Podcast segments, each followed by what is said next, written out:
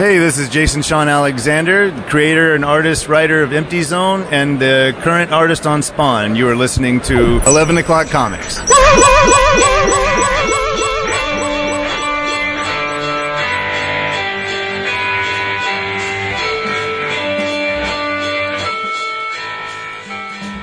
got nothing to complain about on that one. That was for you. Aw, it wasn't for me. It was for you. Spawn 300 this week, bitches. I'll take well for you. that see the what the the listeners don't know is this is our special all spawn episode where we're gonna go What your co-hosts don't know is yeah, we're, we're gonna go deep on spawn. But there's really how can how deep can you go on this 27 spawn? years in the making. Yes, yeah. Todd makes me laugh. He really does. He's he's And how con- you gonna?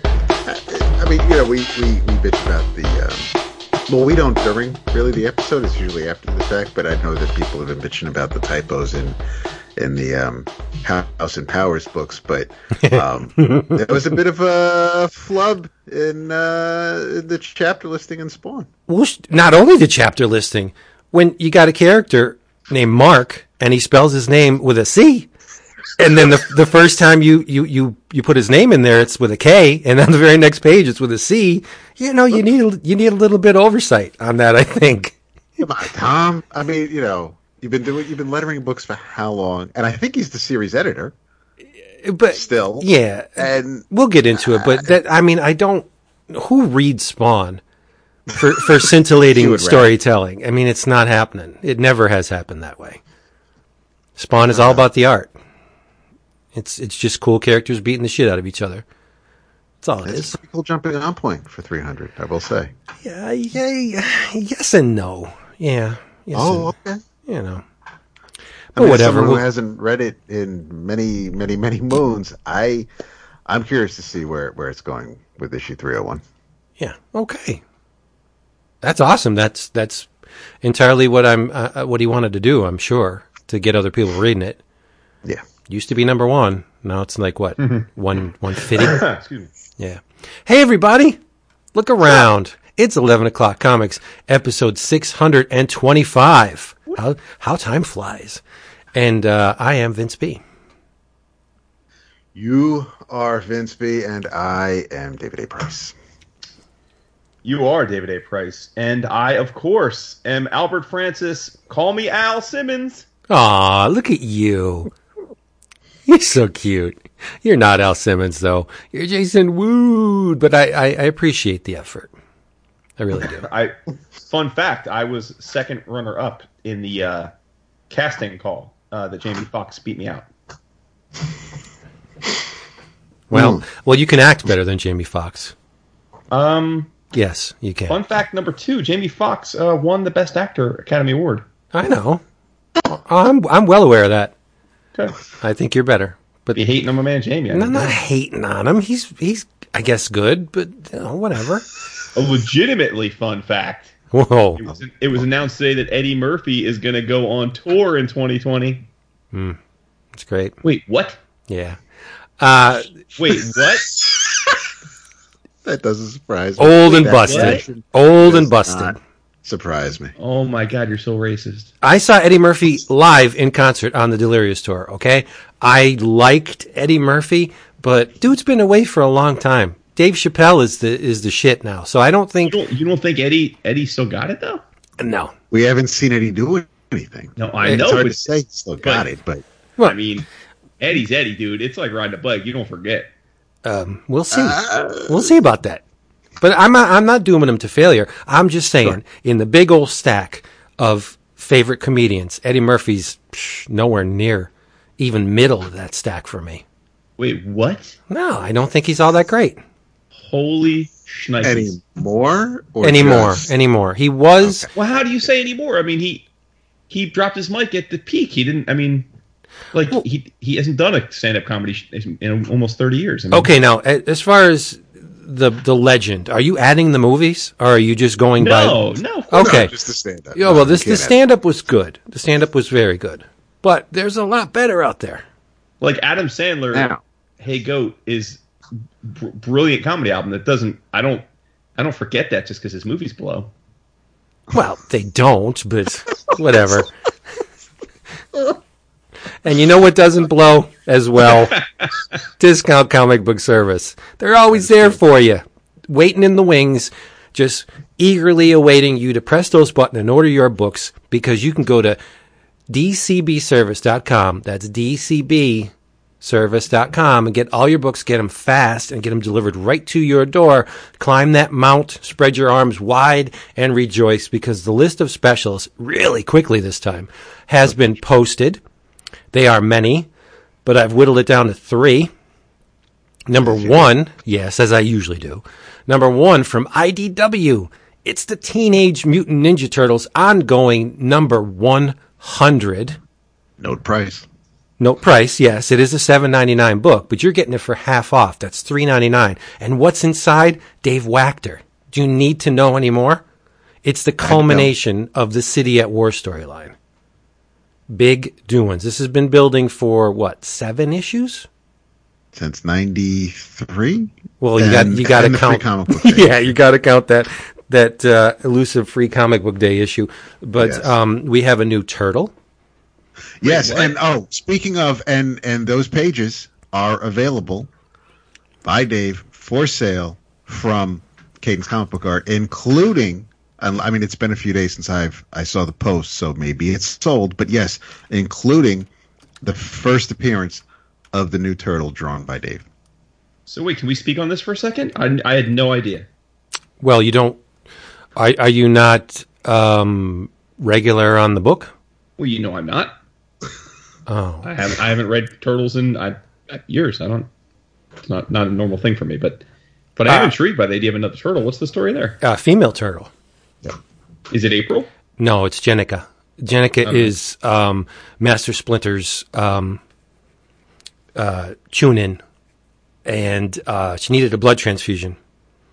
And uh, Uh, a little She-Hulk action. Yes, yes. Donatello or Leonardo uh, was the target of the blood transfusion, and and uh, she got um, she got fucked up, and she was near death and needed a lot of blood, and they're racing into the hospital, and they couldn't make it in time, so uh, the transfusor was Leonardo, so she mutated as a result.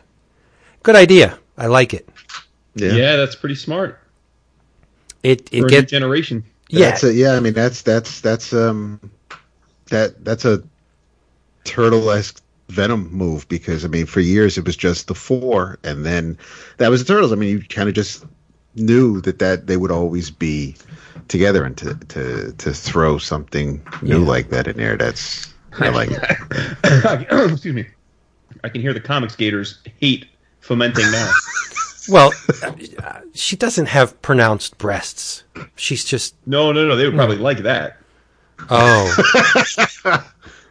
Well, No, the, I'm saying the comics skaters would, would be mad I, if they are. I, I don't pay attention to them, but I'm assuming if they're mad, they, they this is the kind of thing they would lose their minds over. oh. Because you know what they'll say. They'll say, "Oh, just trying to be woke and PC." And well, there are two genders, so it was a 50-50 shot.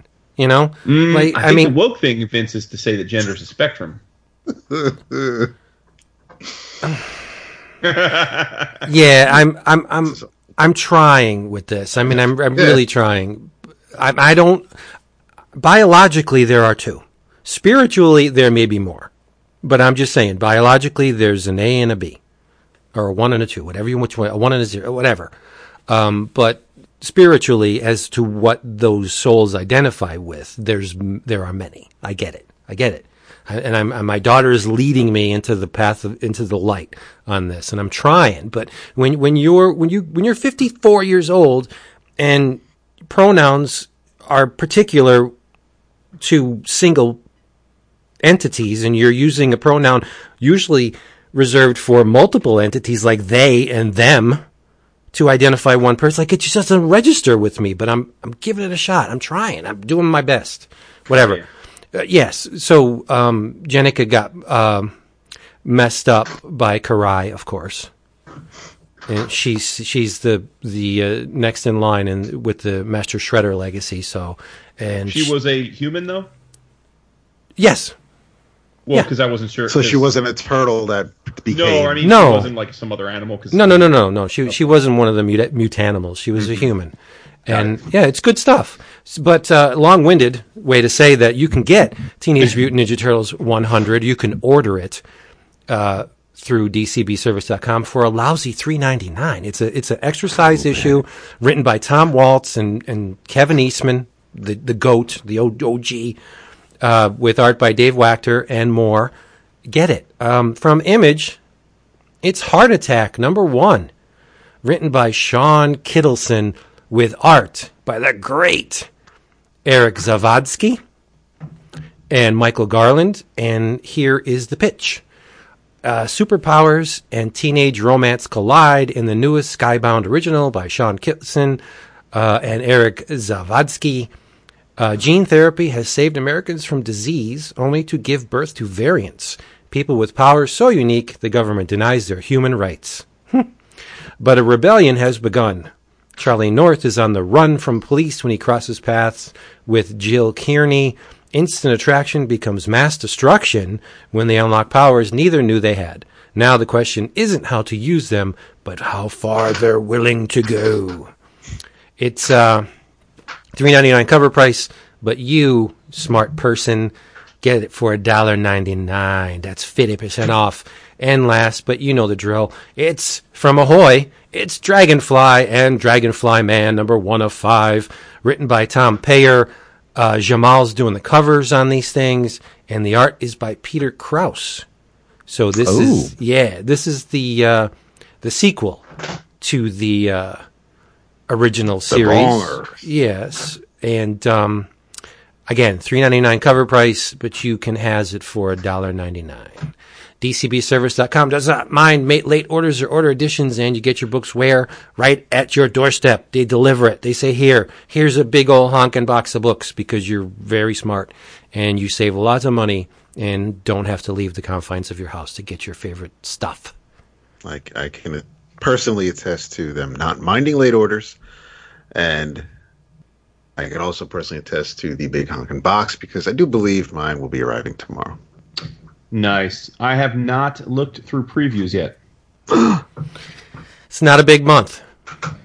No, it kind of isn't. Really Usually, when you say it's not a big month, it's a huge month for me. Hmm.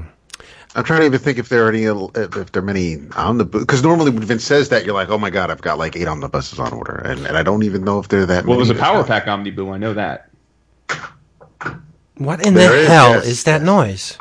That is that that's Onyx about to leave the room because she's she is crunching on uh, one of her Himalayan cheese sticks and and they, What the hell is it? A baseball bat? it's it, it's it's as heavy as one but yeah she just because she's she's a power chewer I mean normally normally she'll eat frozen carrots and but these are just these are extremely hard and obviously but um but she loves them it's just unfortunately they do make a ton of noise and I was hoping she'd be nice and quiet in here tonight because she generally doesn't stay in here with me but it doesn't seem like that's going to be the case Hi. So yeah, Uh-huh. D- DCBService.com. Nice. do it Hey, we got a shout out. Of course we do.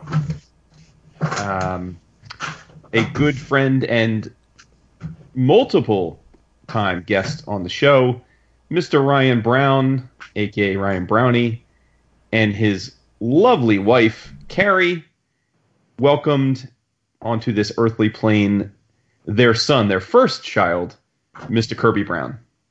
So a huge congrats and love to uh, to our people, the Browns. Yes, massive congratulations. And the pictures he posted on Facebook, one of them, the baby looks a little like Simon. Like he's got that look that Simon has. Ah, I was like, you better that's see what's up.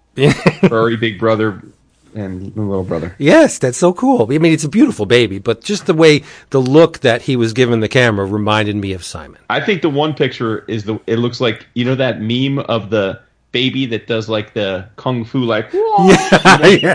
It's just like that. I love that friggin' thing. I can watch that know, forever. Oh, it's great. Yes, See, you, you're both evil because you got me into the animated gifs. they are the bestest. My sons think it's super corny that I like animated gifs. By the way, Why? uh because they think that's old school, like old man funny. They think that uh, memes memes is where it's at, and and I have to say that that ninety five percent of the memes that they crack up at, I don't get at all, which is the point. I think. So yeah I can see that Speaking of old man funny, That means crack. I was cursing out somebody on the road today, and I said, I called him a jackass. Like, who uses the word jackass? And I said to my, my son who was sitting next to me, I said, I've become my father. did you did you call him a nincompoop? Miscreant, get off the road. A ne'er a ne'er do well? Ne'er do well. Yeah, damn hooligan. Rapscallion. But no. Uh, so there we go. What are we drinking, peoples? I'll go What are we drinking? I uh, just got done a ride, hopped out of the shower, came in, updated Skype for the hundredth time because apparently, no matter Thanks, how often you update Skype, every time you open it, they make you update it. Um, Uh, and I have an iced cold, delicious, pure leaf, unsweetened black tea. I'm so surprised you didn't bust out the pumpkin spice white claw. First of all, okay, that's funny. That's funny. First of all, I'm a huge fan of the White Claw. Drank a lot over the Labor Day weekend. By the way, I hope everybody had a great Labor Day weekend. And uh, there is no such thing as pumpkin pumpkin spice White Claw. And if, if there were in fact something called pumpkin spice White Claw, the only thing I would do with it is ram it down Vince's gullet when you come to see me in October because I don't do the pumpkin spice. Oh, interesting. That that's a wonderful segue because what I'm drinking is two XL Dunkin' Donuts pumpkin spice coffees. There we go. I- I adore- because they had the pumpkin spice. Well, they have the best pumpkin spice. Does McDonald's do pumpkin spice? I think they do, but I I can recall having it and not being too impressed. Yeah. Yeah. I always worry. I don't like the taste in general, but I always worry that the pumpkin spice has cinnamon in it. oh, so you blow up like a pufferfish. No, but I get a, a, a headache like a ball peen hammer's splitting my skull open. So Hmm, interesting. Cinnamon challenge awaits us. NYCC that would, 2019. me, that would send me to the ER. Oof, I don't want that. No. I just want discomfort. I don't want emergency room. I do have somewhat of a heart. Dap, what are you drinking? I am sipping on some Joseph Stewart Cabernet Sauvignon from California. Nice. There you go. Sweet. Anything? Uh, anything of note come out this week? Uh, I think we better do diligence and talk about stuff that came out last week first. Last week, Yes. Well, there was there was one there was one hefty oh yes, yes. little little Yeah. anthology uh, that came out, and it had its moments. There, there were a couple of things that made me chuckle, um, and a couple of things that I just kind of scratched my head at. But overall, if we're starting with Marvel Comics 1000, I enjoyed it way, way more than I expected to. Same, Mm. same. I don't know that I had an expectation for it, but I definitely enjoyed it, which I didn't. I thought there was a decent chance I wouldn't. I was expecting uh, a more either a traditional anthology with with uh, a few page stories or um, some, and there was there was an underlying theme throughout. But I was, I guess, expecting like maybe one of those kind of stories where almost like Contest of Champions, where every Marvel character shows up to like save the day about doing something and and and chasing an Infinity Stone or something. But I, I didn't. I really just based on the solicit, based on the list of creators. Um, I really didn't know what they were planning on doing, and and I think um, a page a year made sense uh, for for for celebrating Marvel's 80 years of publishing. Yeah, me too. I thought. It, yeah, I thought it was well executed. I don't know what kind of fuzzy math they're doing to get to Marvel Comics 1000. That's It just doesn't make sense to me where in the, the line of publishing Marvel Comics 1000 enters the picture. Because They made it up. Uh, yeah, I know they made it up, so it doesn't make a whole lot of sense to me. I I enjoyed it, but I think a lot of it is just fluff. A lot of it's just cast off pages that that are there to just I don't know to pad it out. Like I I think that the con- the concept is neat. where you trace the um, the Black Mask, the the um, the the what is it the three X's the Scientists Guild and how they become the Enclave. That's cool, and the Eternity Mask is cool. Of course, if you're going to start with the operative, you got me right initially because we talked about the operative when we went into Mystery Men. Right, it's he's a cool character, but a lot of the the, the, the pages are just reiteration of of what came before. I mean, it.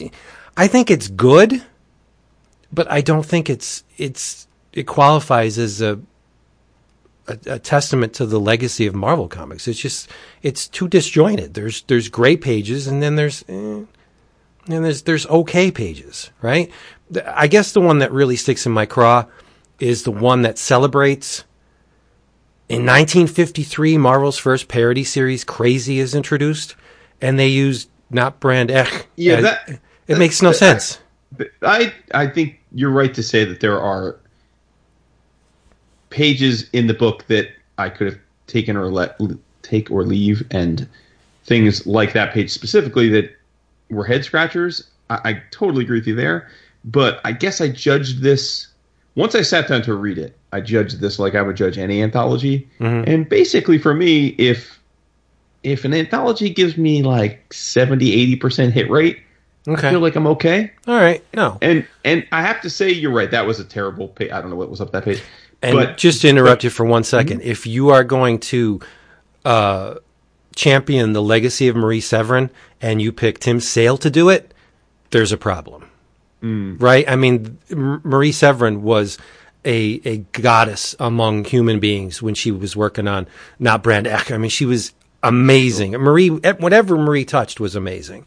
And this page does not even approximate what Marie did. I mean, I don't know if that was the goal, but it's in the style of Not Brand which is, you know, you can lay Not Brand at Marie Severin's feet. And this Right. page just like it's it's flat. It's I don't I, it, I don't know. It's just a it was a big big stinker for me. But oh, like well, you, I- like you said, there are great great pages in this book.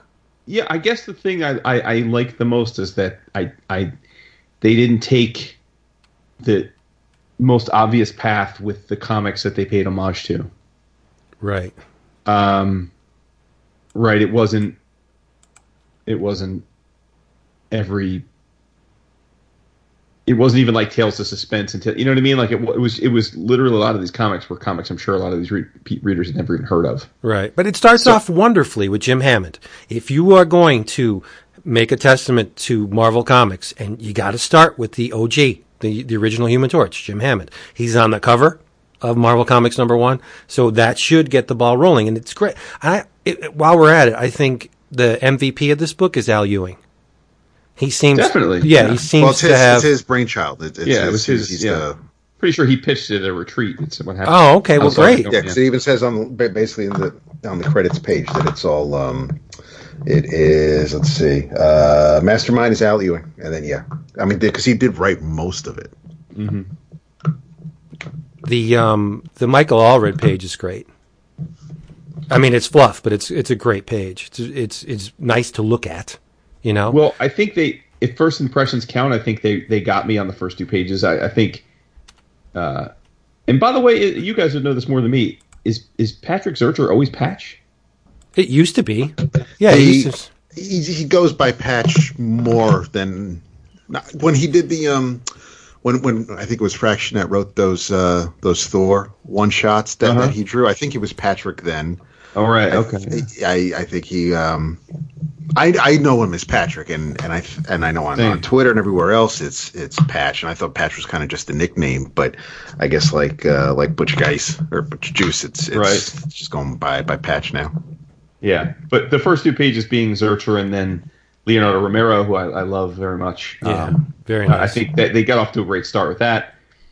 Uh, and then I re- it's funny. I, I was I was just chatting today on the Twitters with Joshua Cassara, who is their the guy who's drawing the third page, the loop. Um, so yeah, I, I think it gets off to a really strong start. Um, and agent and Jimmy Woo and Agents of Atlas, which is great. They're definitely playing up Jimmy Woo's role in the Marvel Universe Oh, yeah, more. of course they are. Yep. It's almost like they're making him the new Nick Fury. I don't mind that. I'm good with that. Yeah. Yeah, I, he's he's seen stuff. He's been around. He he Yep. had you know he's he was I don't want to say ground floor, but yeah, pretty early on. So um, it works for me. Plus, I just love Agents of Atlas. Best person to ever draw Jimmy Woo by far, in my opinion, Gabriel Hardman. Of course, yeah, yeah, you nailed it. Yep. But I have no emotional attachment to the uh, character. Is that America on the Yes. Fight for Love? Yeah, I- I, Miss, yeah, Miss America Chavez. Yeah. I've never read anything other than this with her in Oh. it, and it's just like eh, eh, you know, okay, I get it, it's great, Big fan of hers. Big fan. and but you know, um, the the Cassidy page is Cassidy not- ruins it. It- That's, it- that's it's it's to o- the book. it's okay, you know. I mean, it's mm. not anything we haven't seen before. You know, Yeah. Well. it's not a horrible image. Hmm, well. It's my least favorite image in in the book, I think. So. It's it's But I, I I really like the Immonen page. I mean, like I think that's in as much as these are supposed to be one page stories, that's a one page story. yes, yeah. Um, Patsy looks a little too buff in the, in the center, the the main image. That's a little too muscular for me. Patsy, Dug that. I thought that was your Steve. I don't know, I think uh, when I think Patsy Walker, I don't think you know massively chiseled. Yeah, I see what you mean now. Uh, looking at it, I see what you mean. Yeah, it's little a little- much of a swimmer body. it's a little man-like. Yeah, I mean, an if, Olympic swimmer body. Yeah, but I mean, it's not. A, My God, it's Stuart Immonen. It's not a horrible image by any means. It's just I, I like the, the the whole you know the whole selfie angle's cool. It's a fun page. This is one of the better pages. Daps But- boy Ron Garney. Yeah. Ron's great. I mean, you go down the there's a laundry list of really great art. Len, Leonard Kirk is in here. Phil Noto. It's a good Phil Noto page. I like it. It, it is. I, I don't consider myself a Phil Noto fan generally, but this page I liked a lot. Yeah. And then Cameron Stewart shows up to say, "Yo, this is how you do it, my friends." That is a fantastic. It really Yeah. is. That is great. Yeah. Colors pop. And again, they're they're they're calling out Tessie the typist. I mean, that like, like who's like that is not a And Marvel comic you're expecting to see. Right. and and and that's one of the because in 1949, I guess there's nothing else to say Right, except that that that it run that it ends. And and there are a couple of years like that as as we'll get to as as we go through that that came to mind for me. But um, yeah, the the the art so far has been, and then we're then we get Gabe on the next page. Damn right. I th- think that's by far one of the best pages in the book. It is, and and it it's one of the pages that is kind of tying the theme together with with the uh, with with the Thunderer and and and now the Dark Avenger, and and it was just um, you know it's it's it's Marvel Boy um, talking to uh, Jerry Carstairs, or at least what, what's left of Jerry. yeah. and then Allred. Yeah. And the over page. Fun. Yes. Yeah. yeah. Little little. A, Uh, a, a very light page, a page that doesn't. To your point, that is another one of those pages that doesn't seemingly have much to do with the rest of the book. right. But we get a little Stephen Strange cheesecake, or is it beefcake? Beefcake. so Beefcake, that's right. okay. I mean, why not? Equal, equal Yes, uh, opportunity. It's fun. I didn't get the. I mean, I understood it, but the uh, the Loki page was just like okay.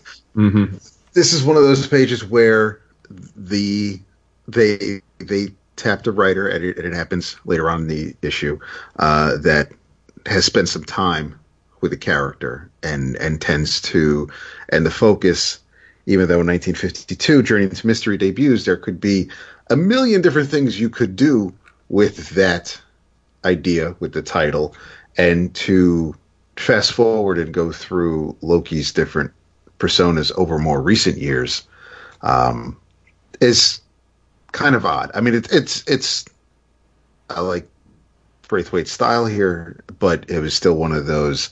Um, I, I don't want to call it a speed bump, but after after a few pages of um, of the whole mask deal, um, although the the the Doctor Strange page before it kind of lightens the mood. But yeah, it was just one of those odd pages. Yeah, it's like, but you know, when you're following Cameron Stewart, who did some very eloquent visual problem solving, he did the mm-hmm. work on his page. Mm-hmm. This just seems like Braithwaite, and I, I, I, I, really appreciate Braithwaite. I love his style. It just seems like Braithwaite just came in and said, boom, boom, boom, boom. Okay, I'm done. There's- I mean, there's it no- may be what he had to work with. He was given five panels. Sure, but it's in the way he interpreted those five panels, right? I mean, I don't know. it just seems like it's based on maybe how, but but that could just be how. It's it's. I don't know how much give and take between a writer and an artist there would be when you're given a page to just come in and do something. I mean, not everybody. Yet Cameron Stewart kind of told a whole story in that page. Um, a lot of pages kind of didn't, but um, yeah, it, it's so all. I mean, spending way too much time on this one page, but yeah, this is just one of those things where I I don't know. I don't know if I can lay the blame on Doug in this case. Well, when when your object or your goal is to make a, a visually appealing page and it's not, then who do you blame? You, I don't. I don't blame the writer, but well, you know, you know let, yeah, uh, why the writer has nothing to do with the visuals. He could he could It- suggest he and say, he- you they, know- they, not necessarily, they don't always just suggest. They they can be very specific with page one, panel one. This is what happens. Page two, panel. Uh, so they they can be they can be heavy handed if need be. I don't know if Kieron is. I don't know what kind of play these the, the, the, these two creators had. Yes, I mean your eyes land on it, and, and that's what you're looking at. So okay, if you want to blame Braithwaite, by all means. But I I don't. I'm I can't just flatly say this page is a miss because of Doug. Well, we'll skip the next page where the blame is is freaking obvious, and uh, we'll go to a, a beautiful page by Corey Smith, uh, featuring Gorilla nice Man. to see Corey in here. Very nice. Yeah, it's a actually. it's a gorgeous page. If if Corey Smith was doing a Gorilla Man ongoing, I would buy the shit out of every issue. Uh, you can see all the Gorilla Man you want this these days in both the Avengers and the soon to be uh, Black Panther and the uh, Agents of Wakanda. Yep. Is that drawn by Corey Smith? No, Okay. at least not yet. Right. But it does uh, champion the first appearance of Gorilla Man in uh, Men's Adventures, number 26. A very, very different book uh, title, anyway, than what we would uh, perceive it to be today. I want to buy my new copy of Men's Adventures. Woo! Lock the door, Billy. All right. And we just talked about him last me week. of something. Was that? years ago, back when magazines went before we all read digitally only.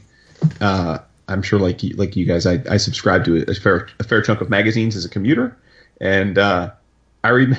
This is back during the the Maxim era, right? Mm-hmm. So I subscribed to like GQ, Esquire, Maxim, and Details. and Details. like what like one month i'm like huh and then the next month I'm like oh like all respect but at some point details just made the executive decision to become a pre- predominant a magazine predominantly focused for gay men Hmm. Like, Really? i'm like and i'm like well i have a subscription like and you know that was those days when you you got those cheap ass you know like four dollar subscription deals Yeah. so I think I had like a five year subscription to the thing.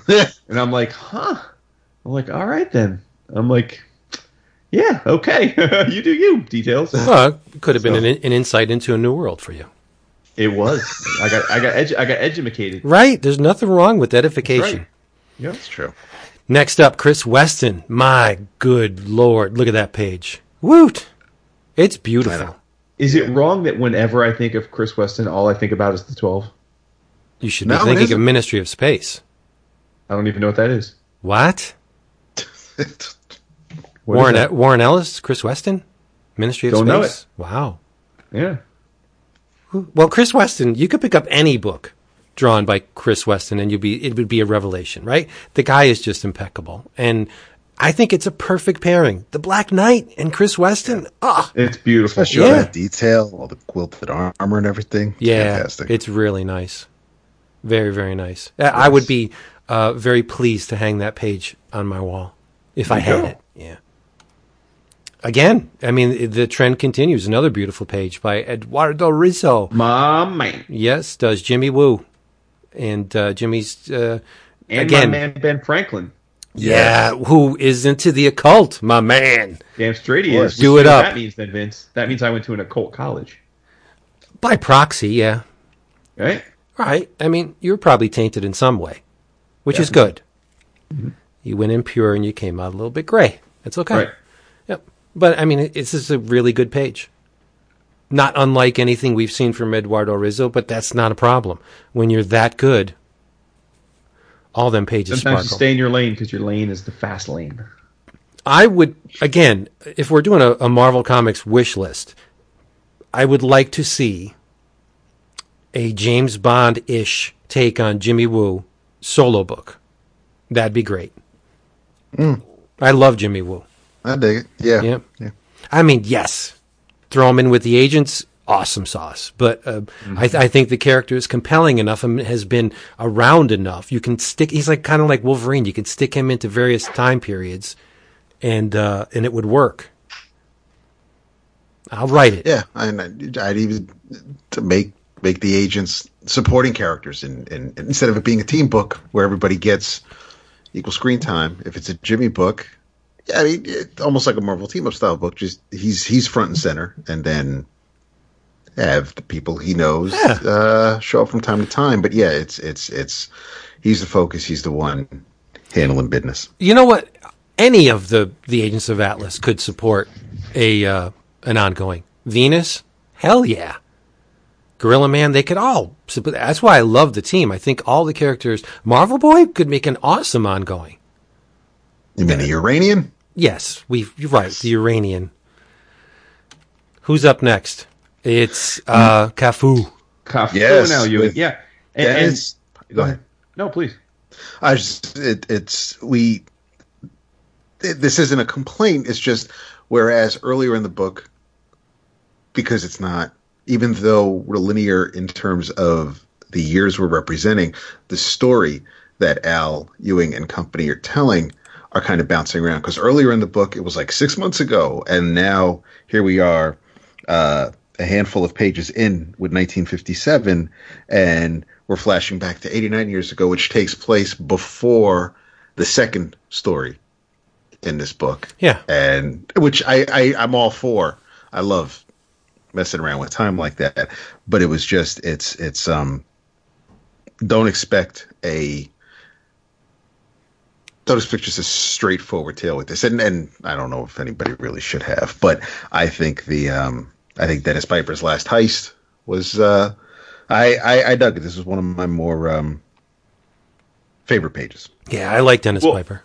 Yeah, and I was that, that's what I was going to say is that I think the other thing about this book is I feel like for the most part outside of Tim Sale, um, I'm I'm getting the best version of a lot of these artists because I I often find Cafu a little too stiff and photorealistic, Yeah. Yeah. Yeah. Yeah. and I thought this was a nice page. It was nicely composed. It was a little delicate. I, I so I thought okay, I, I see you, Cafu. I'm not mad at you. Yeah. So- um, nice shadow play on this page.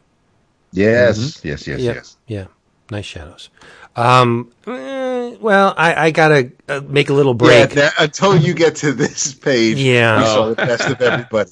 But Yeah, it's Why- it's Why Klaus do they have Klaus drawing it though? Klaus Janson doing uh, the uh, the enclave and the birth or the the the initial baby steps leading to Adam Warlock or him, we should say.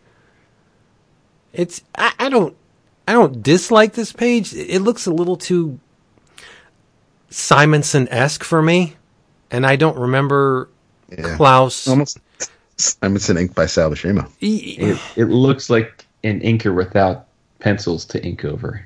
But but that's that's typical. This this is this is Klaus. I mean, it's whether it's it's it's a little um maybe finer than than his Daredevil work by Miller, and it's it.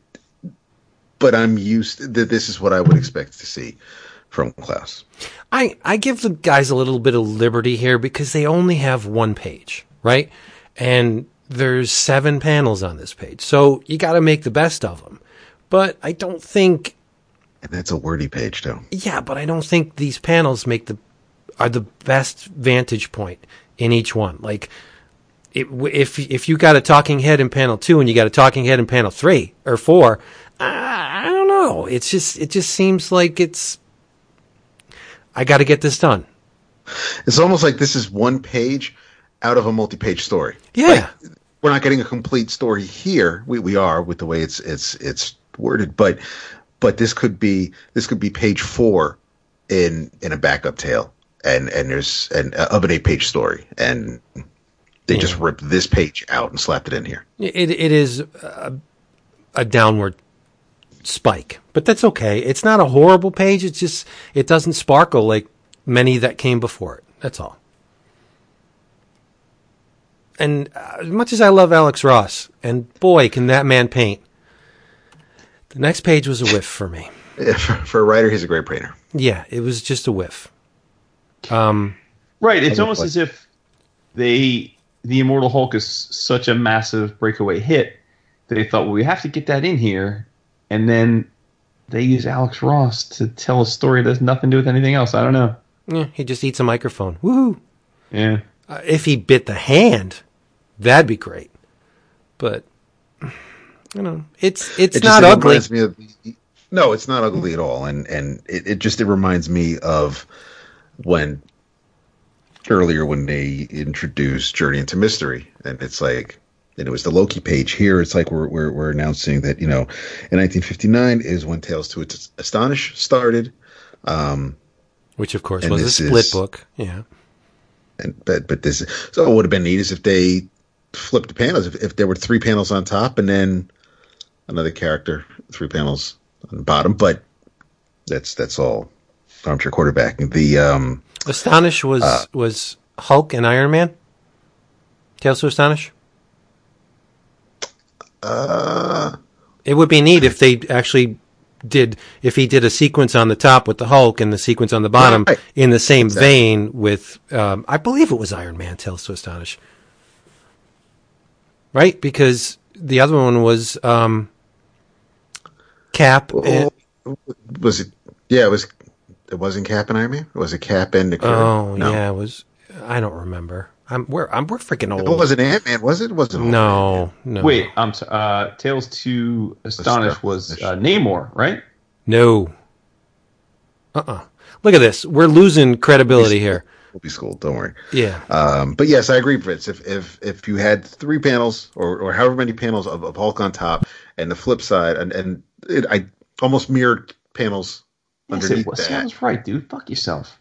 Hulk and Hulk and Submariner were the primary characters in Tales of Astonish. All right. Well, it would have been very Oh, easy. Mariner. Good. It would have been Right. very easy to because they're they're characters of the same stripe. They're they're abrasive and, and especially now with with the Hulk, it could have been great to have a a mirror in in in concept page, and it would have been nice not to see six images of the of the Hulk over and over and over. Mm-hmm. You know, they're basic. It's basically the same image, right? It's just, I mean, you've you've got you've got Mantlo's Hulk, you've got Peter David's Hulk, you've got Planet Hulk, like so many different versions, so many ways to go about if you just want to focus on Hulk. But but it's Tales to this, it's a it's a Tales to Astonish page, but it's just you you you you write a story, you write a page of of Hulk being interviewed and basically acting like a canine. I just I don't know. It, it's just it's it's it is what it is, right? yeah. The next page, the interview, I must say, I've never heard of any of the creators. Um, Same. James Ingle, In, James Eigelhart is the writer, and Oscar Martin is the artist. Um, I thought the art was cute. Um, Yeah. I'm not a fan of uber muscular human looking Groot. I think he should look more uh, taller and skinnier like a plant, but uh, but I, I like I liked it. I mean, it was cute for what it was. I Yeah. not sure it fit in with the rest of the book, but but it was cute. I like the rocket. Yeah, the Rocket's great. It's and so's his attitude. It, it definitely Yeah. sounds sounds and plays like Rocket. Um, and I Yeah. never, I, I, I, to go along with the the beefcakey Groot. I, I guess he's somewhat of a of a heartthrob, and I mean, like she says, it's it's the the intergalactic, uh, the sexiest non-human. So, I, which okay, but yeah, it's it's just 1860. We're continuing Tales to Astonish because it says that Groot made his first appearance in that title's 13th issue. I sped through this page very quickly. I, can't, I, Yeah, this, I, I, this is not your. Yeah. no, I couldn't wait for it to be over. Wow. Okay, we don't have Yeah. to go there. I'm sorry. Jeez. But I appreciated 1961 because Yeah. a it makes sense. It's the first. It's it's Fantastic Four number one is published this this year. Um, I, I like that uh, Saladin Ahmed wrote it, but I really really like that Steve Rude got to draw it. Yeah, it's a sweet page. It is. Um, best part of it for me is is seeing Reed the way I like seeing him. They, I think they got to dispense with the beard, Uh, the facial hair. It's oh, okay. okay. yeah, I'm not digging it, but it's it's a great page. It this is you know, uh, is it a great Steve Rude page? I've seen far better from Steve, but Yes. in this context with all the pages surrounding it, it's a I think it's a very good page. And he packed the page. I mean, there's Sure. there's, there's a ton of panels here, and, and a bunch of characters thrown into these panels. I, I the the chair is the most Kirby-esque looking chair I've I've seen, um, and it's great. And and I, I like his his thing looks like he is just a a jag. Like a lot of artists will will draw a thing smooth or with with with maybe smaller pebbles, so you can maybe see his expressions. But um, this is just a chunky, rocky. Um, you will you will hurt yourself if if you try to tap him on the shoulder thing. Yeah, yeah. And next up, it's an amazing Spider-Man page by I like this page a lot. Javier Rodriguez, and uh, the writers are Phil Lord and Christopher Miller. It, it's a cool page. Um, dot patterns uh, just make me smile, and so yeah, I, I like this page a lot. And the and co- I love I the conversation is fantastic. but the uh, Javier did a great job on the colors too.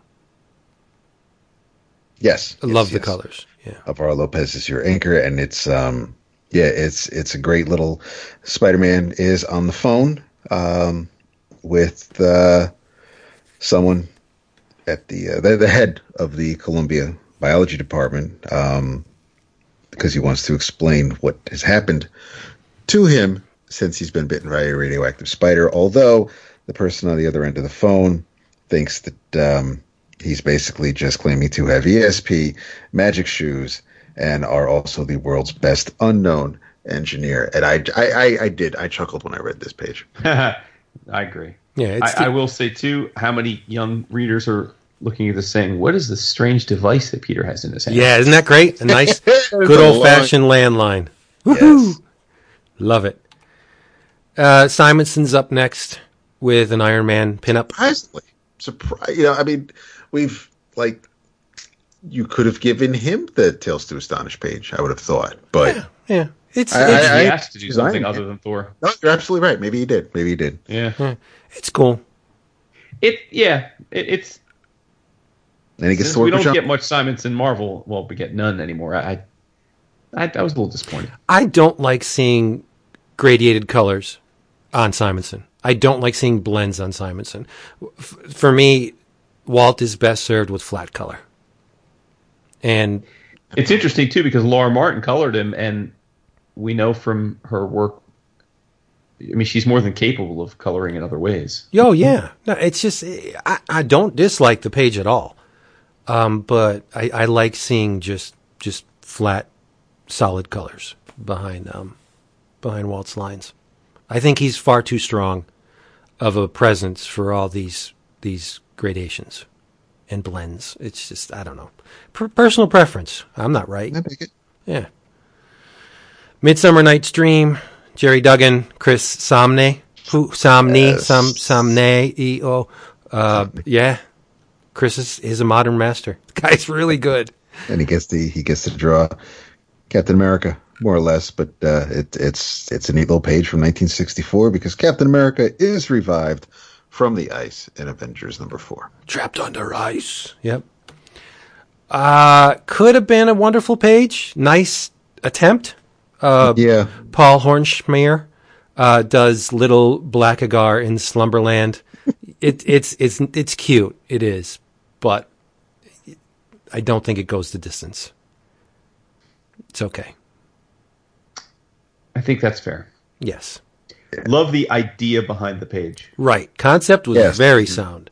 yeah. Uh, yeah. Well, uh, we can just move on. Um, Christopher Priest and Brian yes. Stelfreeze. Not Christopher Priest, just Priest. Does Priest. Right. Yeah, this is uh, back-to-back Fantastic Four pages because 1965 was the Inhumans' first appearance in Fantastic Four number 45, and one year later we have uh, the, Pan- the Black Panther is created in Fantastic Four number 52 from 1966. Yep. Synergy. If you're going to do a Black Panther page, hot damn, you put Christopher Priest on it. Right? Sure. I agree. Amazing run on Black Panther. Other than Kirby, the best run, right? Different. Well, I mean, you're different. enjoying Coates' as intergalactic, oh, I am. Yeah, but Oh. sure. but yeah, I mean, it might, it might be too soon to say that Coates is up there with Priest and Kirby, but no, I mean, I, I Oh, I think he is, not but they're bad. I mean, you could also see you know Jason Aaron's few issues from from Uh, from Secret Invasion way back when. But I mean, you know, there's but yes, there. If when I I still to this day when I think of Black Panther, I think of Priest. As much as I'm enjoying Coates' work, I just I think of Priest when when Black Panther is mentioned. I think the character blossomed under Priest. Black Panther under Kirby was fun, but I don't think he plumbed the possibilities of the character anywhere near as well as Christopher Priest. That run is so complex and Right. and far-reaching, and it's just the just the bulk of it is great. Ooh, that's you got to throw that on the book of the month one of these times. Well, it is. um I, I haven't made the list yet. So, okay.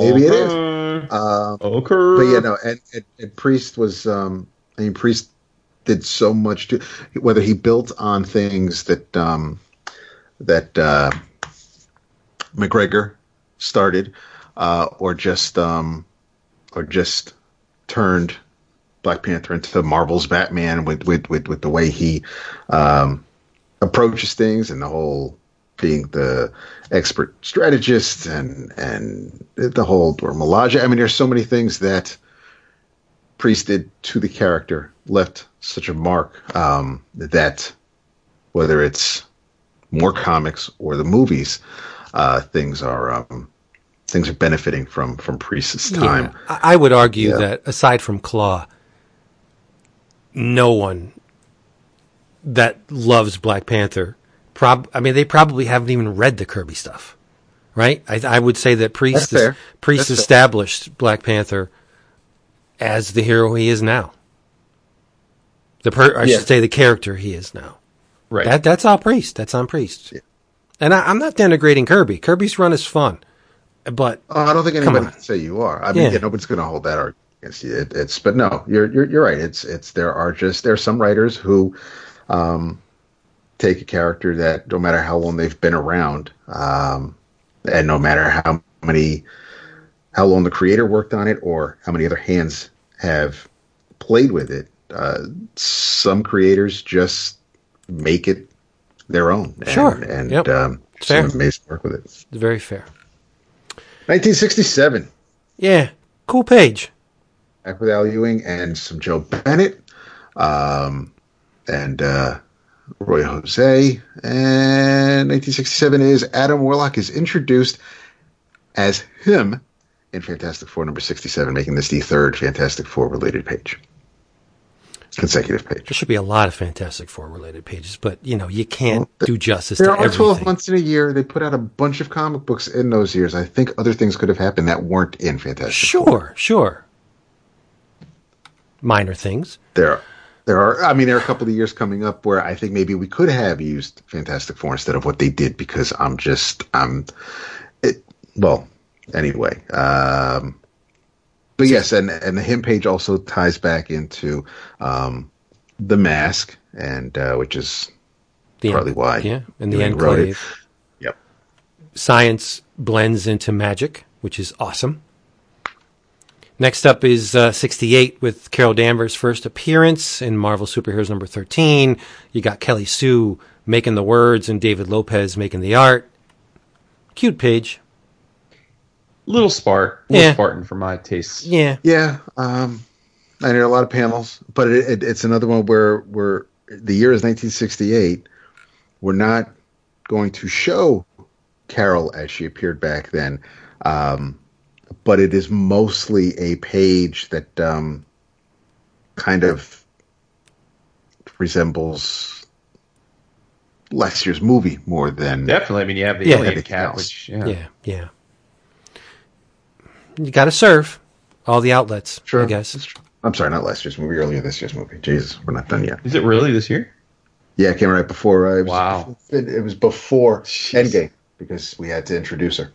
Wow. spectacular page up next, uh, showcasing the origin of Galactus from Thor 169 in 1969, and it's drawn exquisitely by James Harren It- and Ryan North. If um, I can only imagine once Felix says this page is available, it will be gone before he finishes sending Yeah, that tweet. it's. Can you imagine agree. this page without the the the type? It's it, it's done. Even without the colors, I'm just sure. It's, I would it's- imagine. and the colors are amazing. bought. yeah, Probably I already doubt claimed. yeah, Yeah. It's probably a good a good bet. Uh, Ralph Macchio, remember him? Love Karate Kid. Do um, and uh, Marco Checchetto of Kings and Sitters. It's a it's a cool looking page, and I, I More random though. It's like all right, Yeah. let's insert Conan because and that's why not? that- Why not have Rom and Transformers and GI Joe in here then? Dude, this is what these are. But that's so obviously we can't because they don't have the ROM license. No, I but- understand. No, I get right. that. I know, and I know exactly that that's exactly what you're saying. But this Yeah. is one of those pages where if they didn't have, if they didn't get the Conan license a couple years ago, would this page be representing 1970? But I don't think so. it's so one of good those that things where- they did because Conan number one is a big deal in the the history of comics, especially pertaining to Marvel. Conan number one is a huge deal. It ushered in the don't it disagree. ushered ushered in the Bronze Age. Yes, and it is one of the it's it's one of the two licensed property. I don't I don't want to say two, but the other licensed property that we're going to find out soon uh, was the first since I think the 30s or so to sell one million copies. So yeah, the, the Marvel when Marvel had the licensed properties, at least initially, um, they sold like uh, like gangbusters. But I. You're not going to hear me complain about a Marco page. It's I I, I love Checchetto's work. Um, this is I, I I like this. It's a great little story. I think it's you know it's it's it's definitely a King Conan or Conan the King style story, um, and uh, it's it's touching and as, as touching as a Conan story can be. But I I dug it a lot. It's not it's not Conan the Barbarian, but it's um it's it is a Conan page, and that's where that's what we're shooting for. You know, and and it's weird. It's weird to see Ralph write this and not maybe Roy or even Jason Aaron. Um, It is weird because Roy does appear within these pages. And Roy's writing uh, the Savage Sword story that Alan Davis is Yeah, drawing. yeah. It's, it's it's more current also, but yeah, You know, if wishes were fishes, um, this would have been drawn by Barry Windsor Smith. Yeah. But hey, yeah, I can't have everything, and and that's not to slight Marco. It's a really super solid page. it is. And then you have the next page, uh, which is a testament to Red Wolf. Okay, It's super random. it is. It is. It is. I mean, much love to the. I love the obscure Marvel characters. Uh, I, in fact, I even have a Red Wolf drawn by Carl Slominski on a jam piece. But Uh, but I'm not sure we, we really would have missed him if there wasn't a page devoted to him. Yeah, and and I like the fact that it breaks with the tradition of what came before. It's very it's very designy. It's it's it's almost tribal in the like you would see from the artwork pertaining to this uh, this race and and the it, I think it's a it's a cute page, uh, but uh, I don't know. I, I I I I still don't know what to make of it. It's it's yeah, it, it's it's it's a nice break, I guess, from what came before, and it stands out because it's so different from everything else. I got you. Uh, but wow, whew, good lord, the next page um, showcases Tomb of Dracula in 1972, and we don't focus on Dracula. Uh-uh. We do not. we focus on the Vampire Slayer Blade, written by J- Jim Zub and drawn next level by Nick Bradshaw. Yeah, a little different than uh, the Nick Bradshaw I'm used to seeing. Yeah. But, um, but I, I dig Blade Week a lot, where we just get um, what the Daywalker does every day during the week. Well, I'm telling Bradshaw's not messing around on this page. All these panels, and there are two, four, six, seven of them, are loaded Seven days in a week. with detail. Loaded. Yes. I mean, backgrounds, foregrounds. There's there's uh, a million things uh, over which to linger. You got dead people in the background in one panel, um, in, in the, the cemetery in another. There's just so many objects. It's, To look creases at. in pants. It's and, just and- and nuts. jacket folds. It's yeah. He's he's not phoning it in. I don't know. I don't know what he's got against Man Bat, but I mean, it's it's a beautiful page. Um, Man, bat. I just yeah, I I uh, I'm a fan of it, and it's it's the more current version of Blade. It's not uh, how he looked when Gene Colan introduced him, or um, Yeah, or even how how Chaykin drew him in the the 12 issue series from a bunch of years ago. But it's it's, it's yeah, there's no there's no you can't ignore the fact that it is indeed Blade. So No, it's a freaking, um, it's a home page a run. Yeah, you can't even Yeah. see the ball. He hit it so hard. yeah. nice.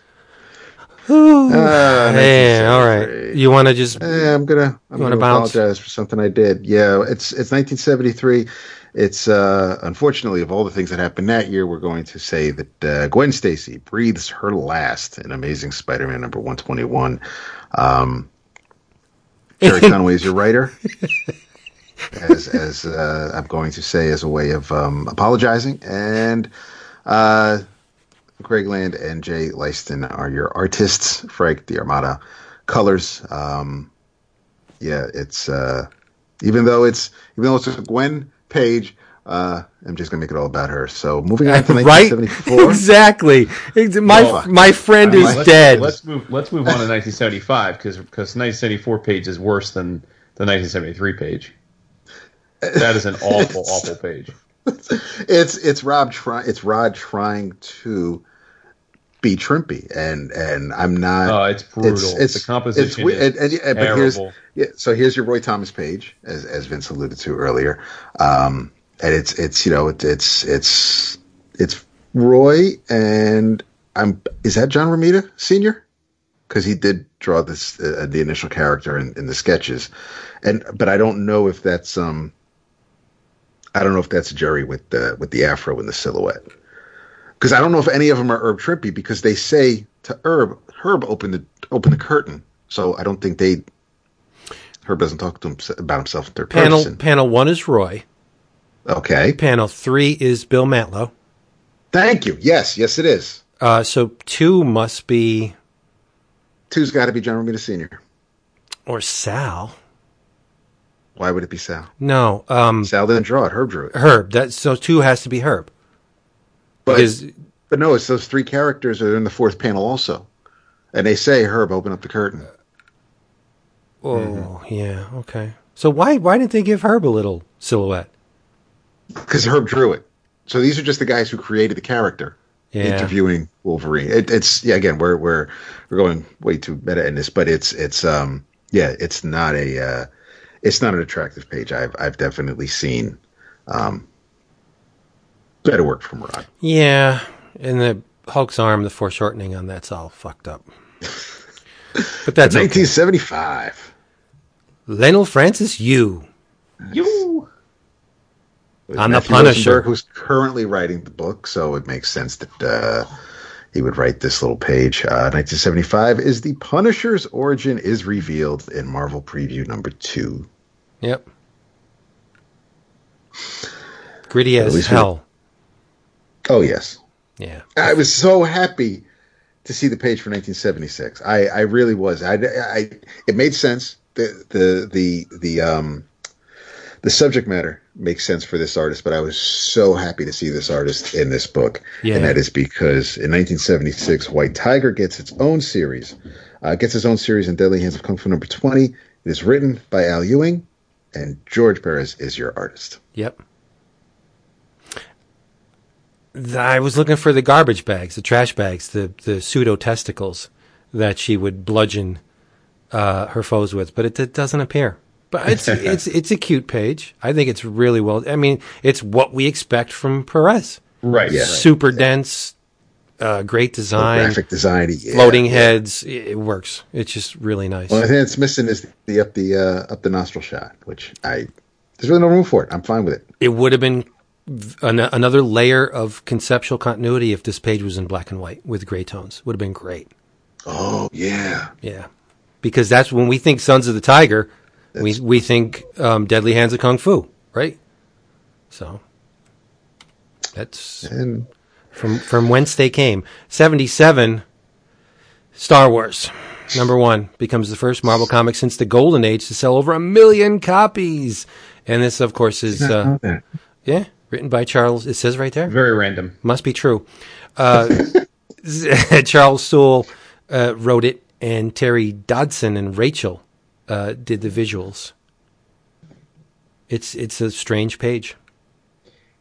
It is a truly strange page. Yeah, It it's it's just kind of weird. it's like an outtake from Rogue One or something. It's just I'm not. It's yeah. I mean, it's it's cool. They get to they- they'll sell the page because Darth Vader's on it, and it's it's neat that way. But yeah, it's like you guys said, it's it's random.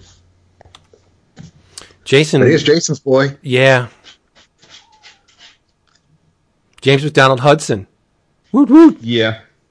Weapon Alpha, Uncanny X Men 109, 78, uh, in a page uh, drawn by Carlos Pacheco. I think there's. Uh, I, I, is this a fitting tribute to James MacDonald Hudson? The well, the only thing I appreciate is when um, when he is attacked by Blind Justice, um, the shot by Blind Justice shorts out um, the suit's internal power, and then he says to himself, "Maybe we should go with the removable power pack." There's the risk of overheating, but I don't think my wife will kill me over it. It's just it's, it's she won't, but it will. so, um, yeah, it's it's uh, that I thought was a nice little nod, but other than that, it's it is it's it's it's a weird page. Very quickly, a, a little aside, uh, because it also came out um, this week. Well, I know this came out last week, but um, Alpha Flight True North Yeah, came out, and y'all know I, I if it's got Alpha Flight on the name, I'm buying it. Um, It's true. I, I don't I don't know what it was supposed to be, Mm-hmm. but whatever it was supposed to be didn't need to be.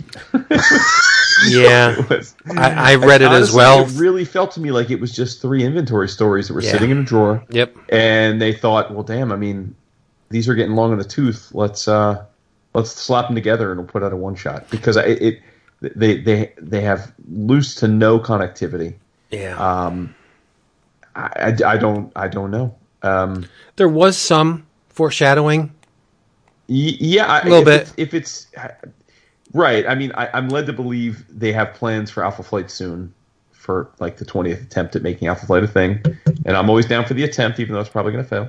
Um, and so they thought, okay, well, let's get these stories out since we have Alpha Flight coming. Um, but yeah, it, uh, yeah, I don't know, wasn't wasn't wasn't uh, wasn't blown away by it. Now, I don't frequent uh, John Byrne's internet presence at all. I don't even know if he still has the message board, Byrne I'm Robotics. Sure he does. I'm pretty sure he does. But uh, so I don't know if he would be willing to ever work with Marvel again. but I, Wouldn't, but I'm guessing that if if they gave him a decent amount of money, and they would probably have to say, we we would like you. I don't even know if they would want Byrne back, but I mean, in my dream scenario, they would say, all right, we want you to work on Alpha Flight, and as a little carrot on a stick, we'll give you this. Like you work on this book, you could do the shit out of Alpha Flight. I would love to see John Byrne back on Alpha Flight, not inking himself. But this, like I said, this is a dream Yes. scenario. There you Right, right. Yeah. But um, how next, could I possibly disagree with you? But I just don't right, think it's going to happen. right, and I I I read that Alpha Flight thing uh, in anticipation of you talking about it, and I'm thinking I'm gonna back up my buddy, and he's gonna go nuts over this Alpha Flight thing, and I'm like six pages in, and I'm like, he's not gonna go nuts over this. he's not gonna be. I, I didn't. I, I didn't even It's know. the definition of, of, of, of superfluous. Yeah, yeah, it would definitely was. Um, is That's it- n- uh, yeah. Speaking of uh, semi superfluous, "Nighttime in the City's" up next, written by Toby Whitehouse, and uh, I'd uh, like to slap. I'd like to slap whoever decided on this page in the face. I think it's it's it's not by any means a bad spot illustration, but if you're going to have Alan Davis participate in something, Seriously. I don't want. what I'm saying. Yeah, I don't want to see a spot illustration. I don't need Alan Davis with a spot black and white scratchy illustration. I want Alan Davis to compose an entire page and give me awesomeness. Yeah, but Which- come on, let's be honest. It's a very nice spot illustration. Oh, it is, but It it, is. but it, but it, it's it's eighty percent of the page is prose. Yeah. And I and, and the thing is, and I like the prose story. I dig the story. I like it a lot. But it's it's um I would have loved to have seen, and it wouldn't bet it would have been a lot longer than one page. I would have loved to have seen Alan draw this story. Sure.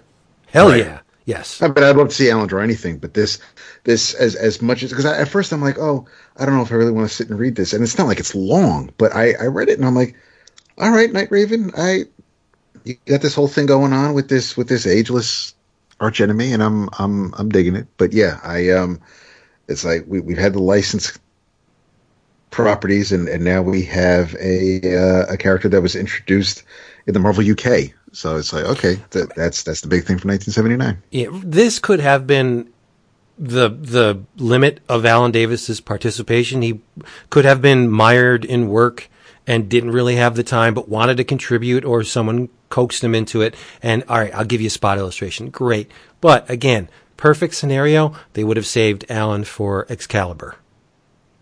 Do a page on Excalibur. I mean, come on. Uh, I But- agree with you there. Yeah. I mean, this could have been he could have done this as back cover for one of the Marvel UK books, and and it's this was just sitting in a drawer. And Yeah. I don't even know if he may not have even done it this year. Yep. 1980. Next page. Uh, She-Hulk is born in Savage She-Hulk Yeah, number one. on. I just skipped it. I, Might as well have. I didn't even read it. I'll be, I'll be honest.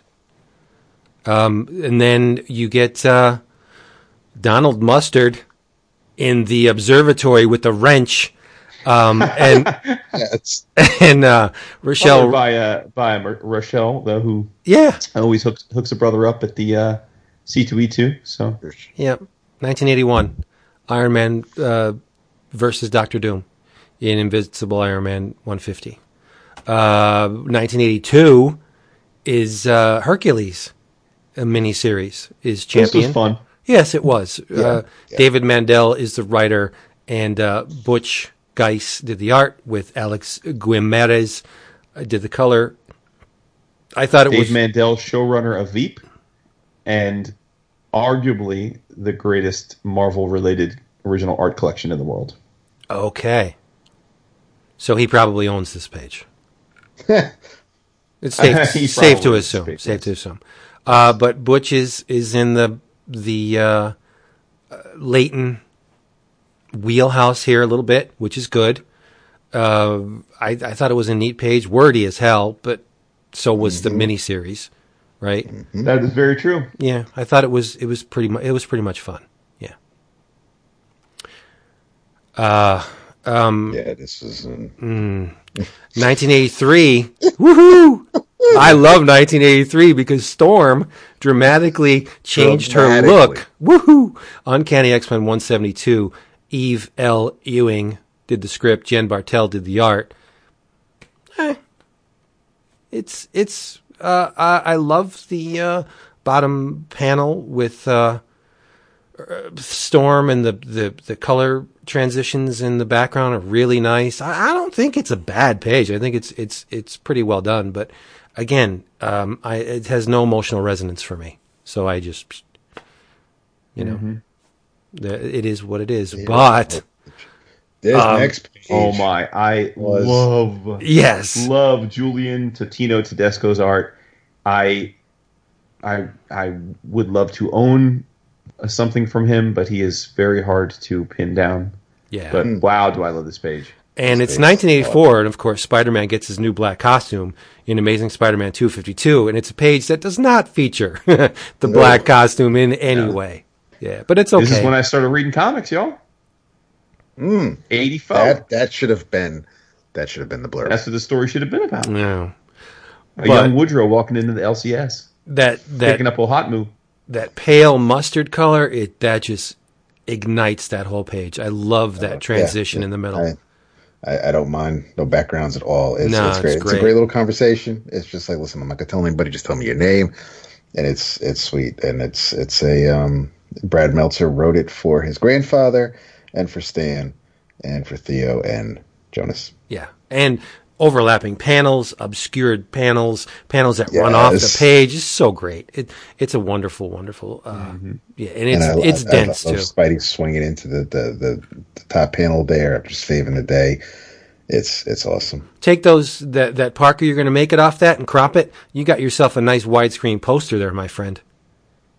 That's a desktop. Make that happen. That's Work a on it. desk. Oh yeah, okay, because I can just do that with the art. I, can do it. It take two minutes, but it's not my art.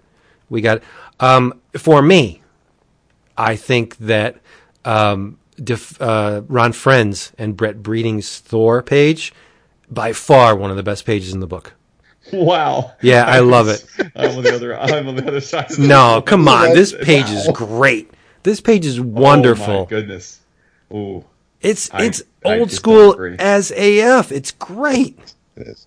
It's It, it, the, the dimensions are all wonky. It's, it's No, they're not. It's it's, it's, It's Ron wrong like Friends. It's Ron wrong Friends. like Kirby.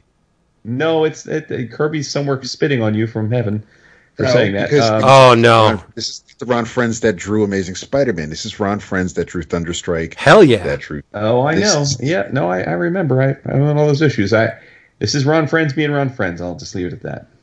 Oh boy, David, do we have a contract? Because I want to examine some of the clauses in that thing. That's yeah. That's that's that's. Uh, This is a friggin' winner. I, I we just got to agree to disagree. Yeah, I guess we do because this is a hard pass for me. Oh boy, uh, the savior of the book for me is up next.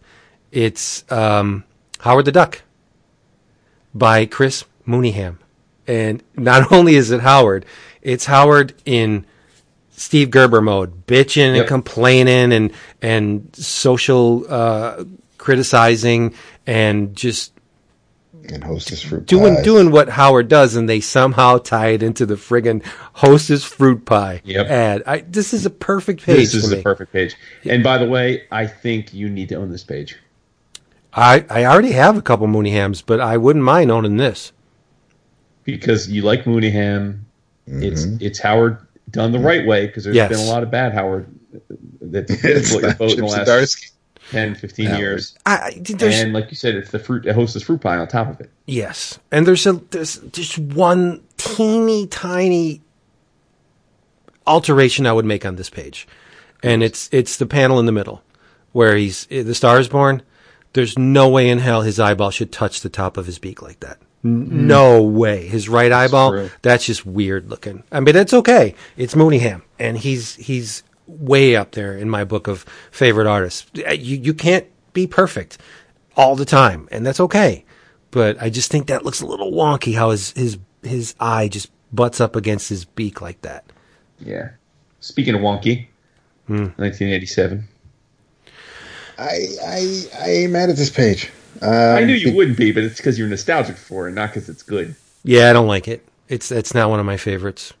It's I don't I, I don't see I don't see Mark D. Bright anymore. So No. I'm gonna What be up all with over Spidey's it. eyes? It's but that's but but that that was the that was the 80s where before McFarlane came on where um and that's the way Mark drew him in in that Wolverine versus uh the Spider-Man versus Wolverine one shot. It it's not um it doesn't it it doesn't ring false to me. It's um I mean he's all tall and skinny. Looks like Judge. yeah. I'm not. I mean, the, the conversation. I mean, I, I the, the the top right panel I dig. back to Riverdale. just the the um the whole uh the conversation that, that Logan has maybe not so much, but it's cracking up.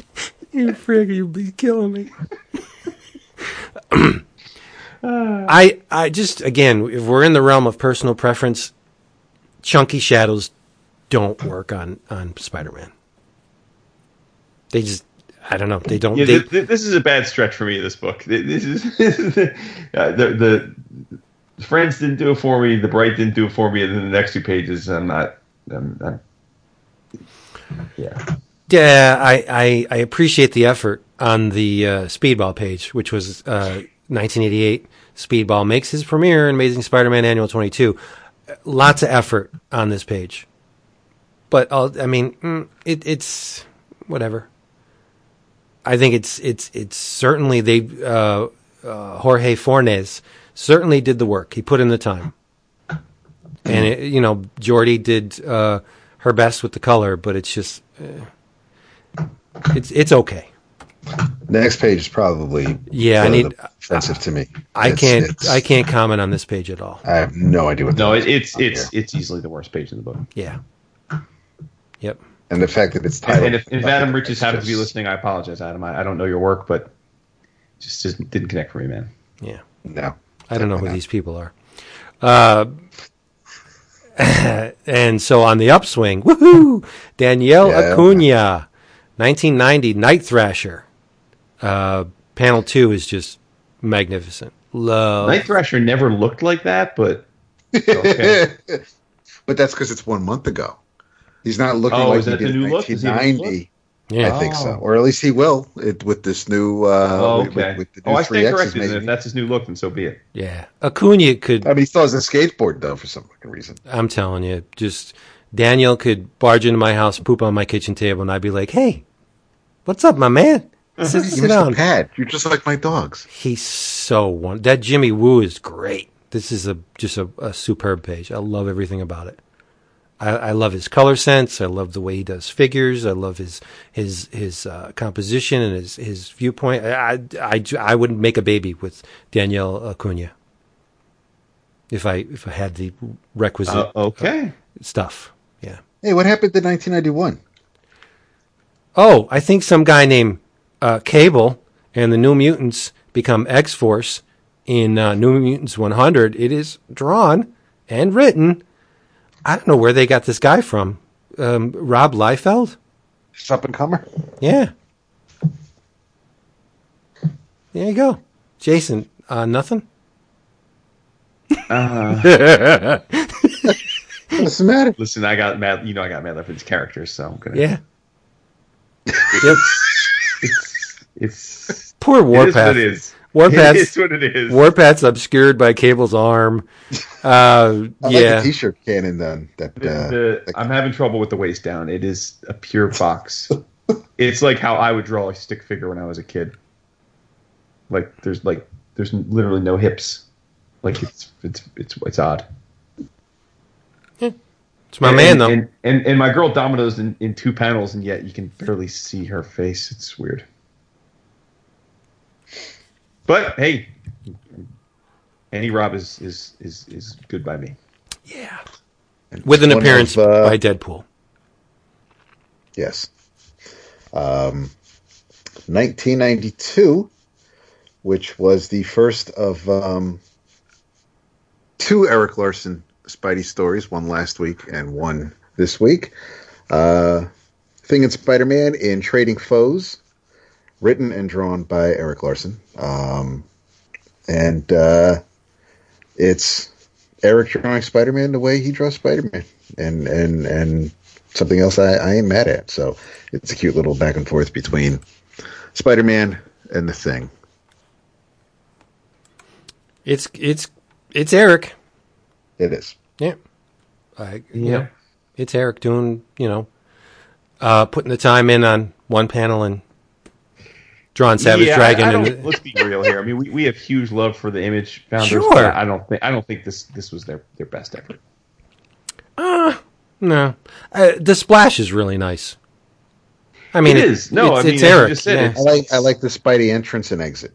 Yeah. yeah. And I like I like the, uh, although I do like the, the, the, the second to last panel where he's like, look out, Ben. That was great. Yeah, but you know what? Ultimately, Eric doesn't give a shit what we say, and nor should he.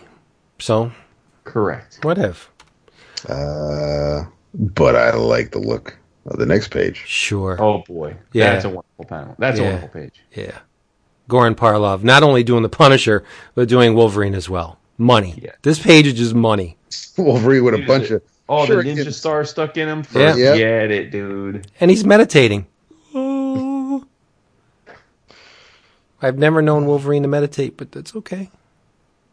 Absolutely love it. He's parsing the pain. Yep. Good stuff. Not sure how I feel about the next page. Uh, yes. Uh, we are uh, showcasing the infamous Clone Saga. Begins in the Spider-Man titles in 1994, and it's it's Geoff Shaw. Geoff Shaw. Donny Cates Yep. story where um, Peter is talking about the route he takes when uh, when he goes patrolling, and um, it could be it could be a little bit of a punch to the gut if if um, if you're feeling if you're so inclined. But uh, yeah, it's um, it's a pretty straightforward story, and I I think I prefer my Geoff Shaw on um, on God Country and uh, Guardians of the Galaxy. There's a disconnect here on some of these pages. We're talking Clone Saga, and there's really not a whole lot aside from Gwen, right? And it, there's it's just talking about death, and there's there's nothing about Ben in there and Miles Warren, and this is really, I mean, Nope. Like. Uh, it's, It's just, just, i- it's- if it's- you're it's if you're Spider-Man. yeah, if your subtitle is, or the reason for this page's existence is Clone Saga, and it really doesn't touch upon the Clone Saga, then There have been a bunch of pages like I that. know. though. I Yeah. just, I'm, I'm not. back to the Tales to Astonish one. Yeah. Uh, Jonathan Hickman and Dustin Weaver, the X Men titles, enter the Age of Apocalypse in 1995, and of course it's it's uh, Western Egypt, and it focuses on apocalypse. Uh, it's it visually it's in the zone, but mm. I, I I I have I have I have nothing good nor bad to say about this page. It's it's okay. I mean, Dustin Weaver's my dog, so Yeah, he's very good, but it's just it's just it's a flat. It's flat for me. Okay. Next for 1996, I believe I may be wrong. It's been known to happen. I think this is the first Patrick Gleason work for Marvel, published work for Marvel. Really? Is that right? I because now that he's exclusive, uh, I know he is going to be working on Amazing. Um, but I think, and I know that there was promo material. Not, I don't think it was San Diego. I think it was the convention, but maybe it was Emerald City. But there was a convention where you know it was announced that he was coming, and and um, which was weird because he had just only done a few issues of Young Justice with Bendis. Um, but I do think this is his first piece of work under that um, under that new deal. yeah, you know what? I didn't even know this was Pat Gleason. I didn't either until I got to the end. Yeah. Um Yeah, I this, It, this it doesn't. It, it doesn't look like scream Pat Gleason to me. from Green Lantern Corps. And, Yeah. You are right. You're Boo, I just checked. yeah. Gleason's been Oh, all DC Oh. for his whole career. That's crazy. Yes. Yep. Yep. Wow.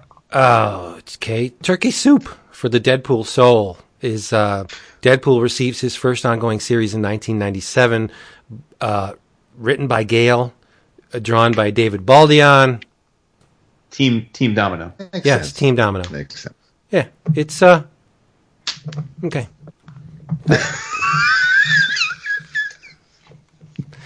So here we go. 1998. I ain't mad at this one because it is the uh, it is when Joe Quesada and Jimmy Palmiotti launch the Marvel Knights imprint, and of course it's Daredevil um, talking to a photographer.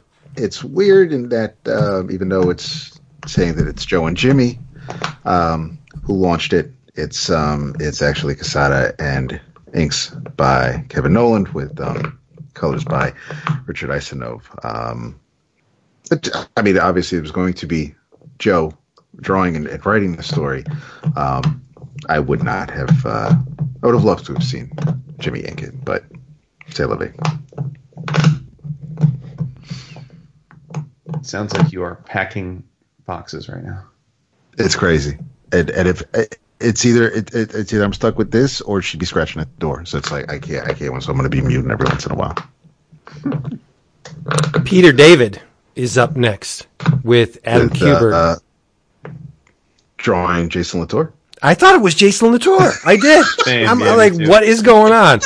Wait, we've broken the fourth wall. Jason Latour uh, comes into the. I, I just- As written by Peter David. yeah, it's but it's- just a whiff for me. This page. Same. Yeah. Yeah. yeah, yeah.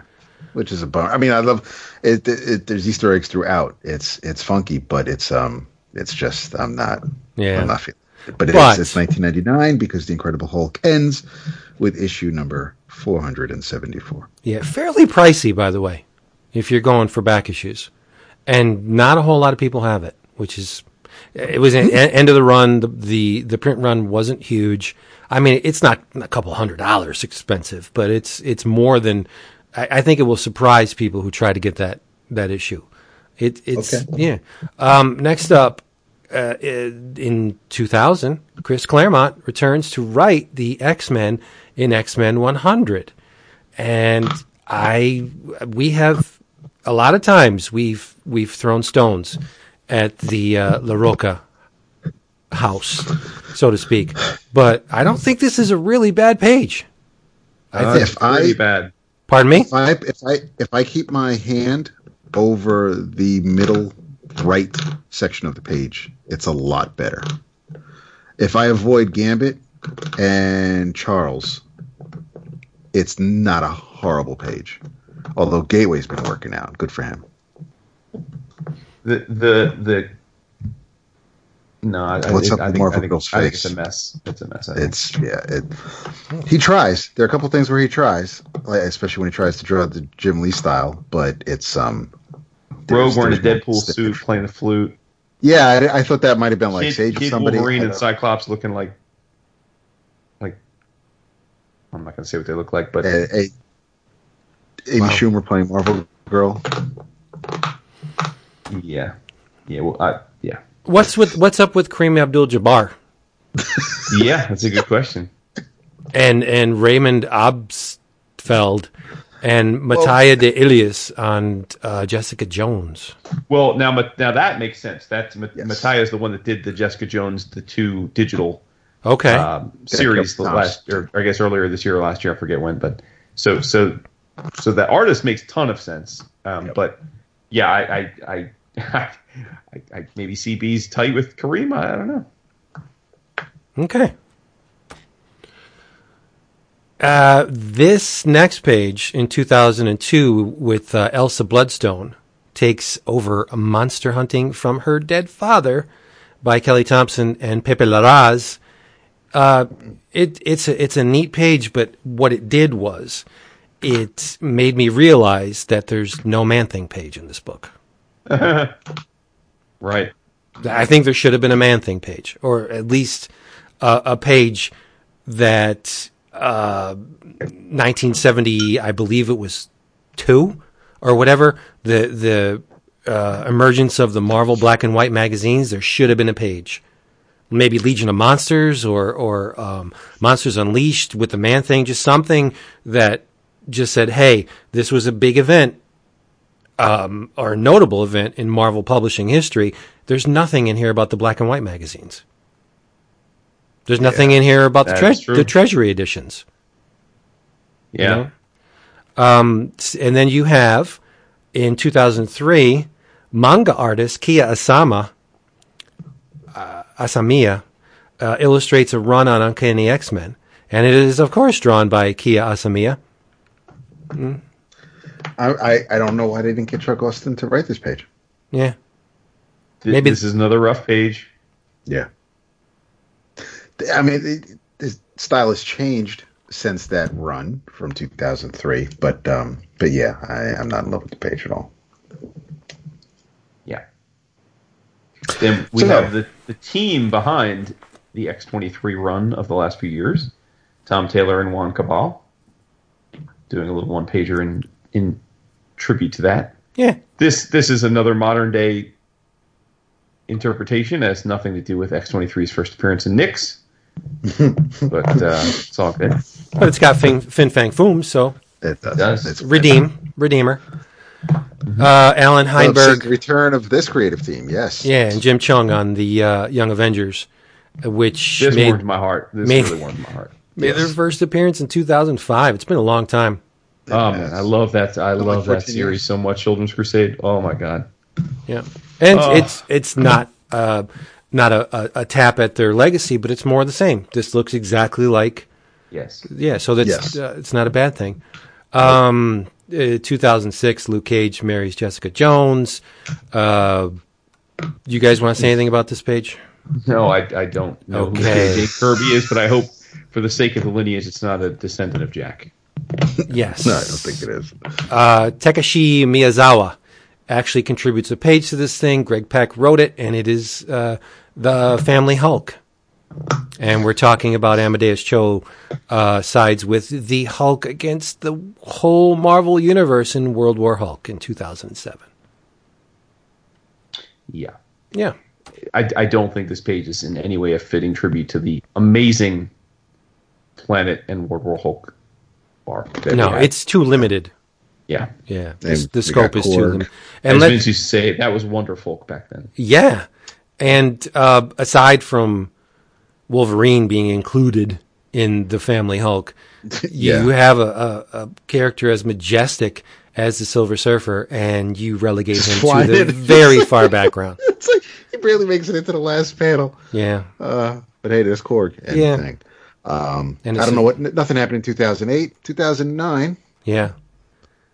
Um, we have Adam Brashear. The Blue Marvel comes out of self-imposed retirement, and this goes back to the 90s when we saw Night Thrasher, uh, because the conversation he and Jimmy Woo had regarding um, the uh, the mask and uh, the occultists and the Enclave. Um, Al Ewing and Jesus Hayes are apparently bringing together the first appearance of the new three X's, uh, which is Blue Marvel, Night Thrasher, and Jimmy Woo. Jimmy Woo looking pretty dashing here again. Yeah. They're setting this Eternity mask up. Oh Definitely. yes, they Yeah. are. This is this Clearly, is Al Ewing has got some kind of thing Yeah. brewing, whether it's an event or a, s- or a series, with Jimmy Woo at the helm or Yep. involved. Yeah. Um, uh, story and art by J. Scott Campbell on the next page because it's 2010 and why Mary Jane Watson didn't marry Peter Parker is revealed in Amazing Spider-Man 638 because she's too busy whoring around. Uh, the, I I really can't say anything bad about this page. I'm I'm gonna yeah, I was gonna say I'm gonna I'm gonna forget that you're besmirching my man. Ah, it's a wonderful page. Good. It's sexy as it should be. Um, I think I like how he pokes fun of himself. He's like, "You didn't actually think I sat that way, did you?" Yeah. But, um, no, yeah. I think it's a it's a really great page. And as uh, confirmed in in Spawn 300, I think J. Scott Campbell, he's a little little rough on the sequentials, but when he does splash pages or um really exclamation point pages, he's great. Right. And so I'm surprised that I enjoy this so much because it is sequential art. It's it it is all over the page, all over the place, but it's really well done. And I thought it was it's it was a, a, a an essential addition to this book. Yeah, and it's I- Mary Jane. So go figure. Yeah, the subject matter may not woo me, but I, I I'm not upset about the um No. about the layout or the way it looks. It's how I mean. Let's be redundant and say J. Scott Campbell draws beautiful women, and this is a beautiful woman doing what a beautiful woman does. And it's nice that they can also um, make light of the fact that uh, now all of a sudden she has freckles because an artist decided to give her freckles. And somebody somebody threw the ball, and the next page just totally swung and missed it. yes, yes, yes. Um, I, it's it's nice that they try to incorporate the high points of the movie into this page. Uh, we're talking about Spider Verse, but I just think it's just a total. I just I, I didn't even finish reading it. Same. Same, same. Yeah. Yeah, I just skipped it. Uh, 2012, Amazing Spider-Man 700 is published.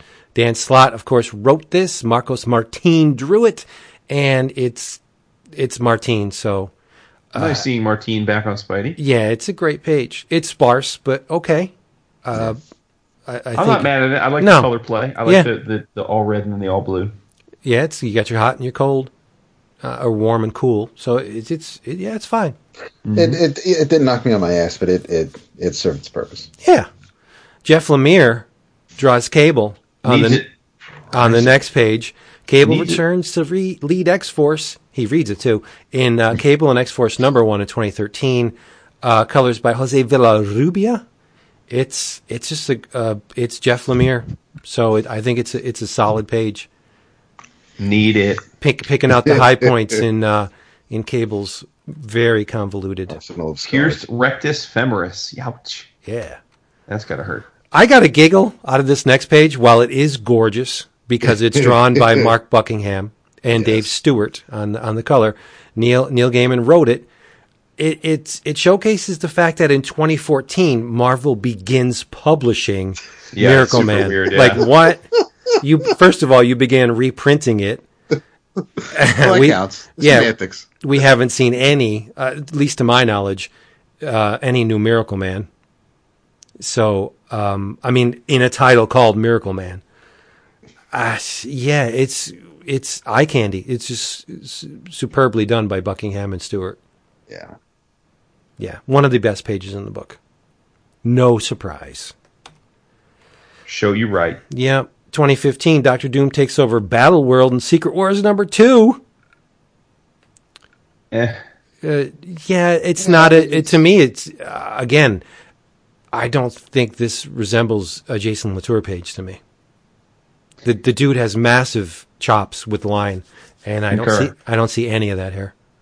And I'm, I'm a little bummed that they, they, they couldn't get Jason or even um, and Robbie to do something with, with Spider Gwen for for that particular year. But I'm I'm a little surprised that um, you know you're going to talk about 2015 as the year that Doctor Doom, and this is a page that refers to the blurb, which is when Doctor Doom takes over Battle World and Secret Wars number two.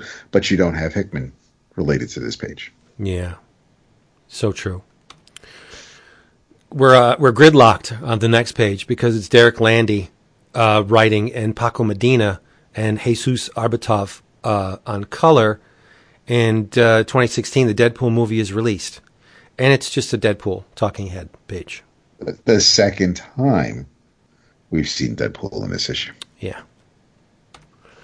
2017, Stan Lee appears as the Watcher in Guardians of the Galaxy Volume 2. Oh, that was a great that was a great scene in the movie too. But my favorite part about this whole whole page, which is titled "What Do You Regret," and it is written by J. Michael Straczynski. It is drawn by Ed McGuinness and Mark Morales with Val Staples on colors, Doctor Hugh himself, and you have a bunch of heroes saying, answering that question. What do you regret?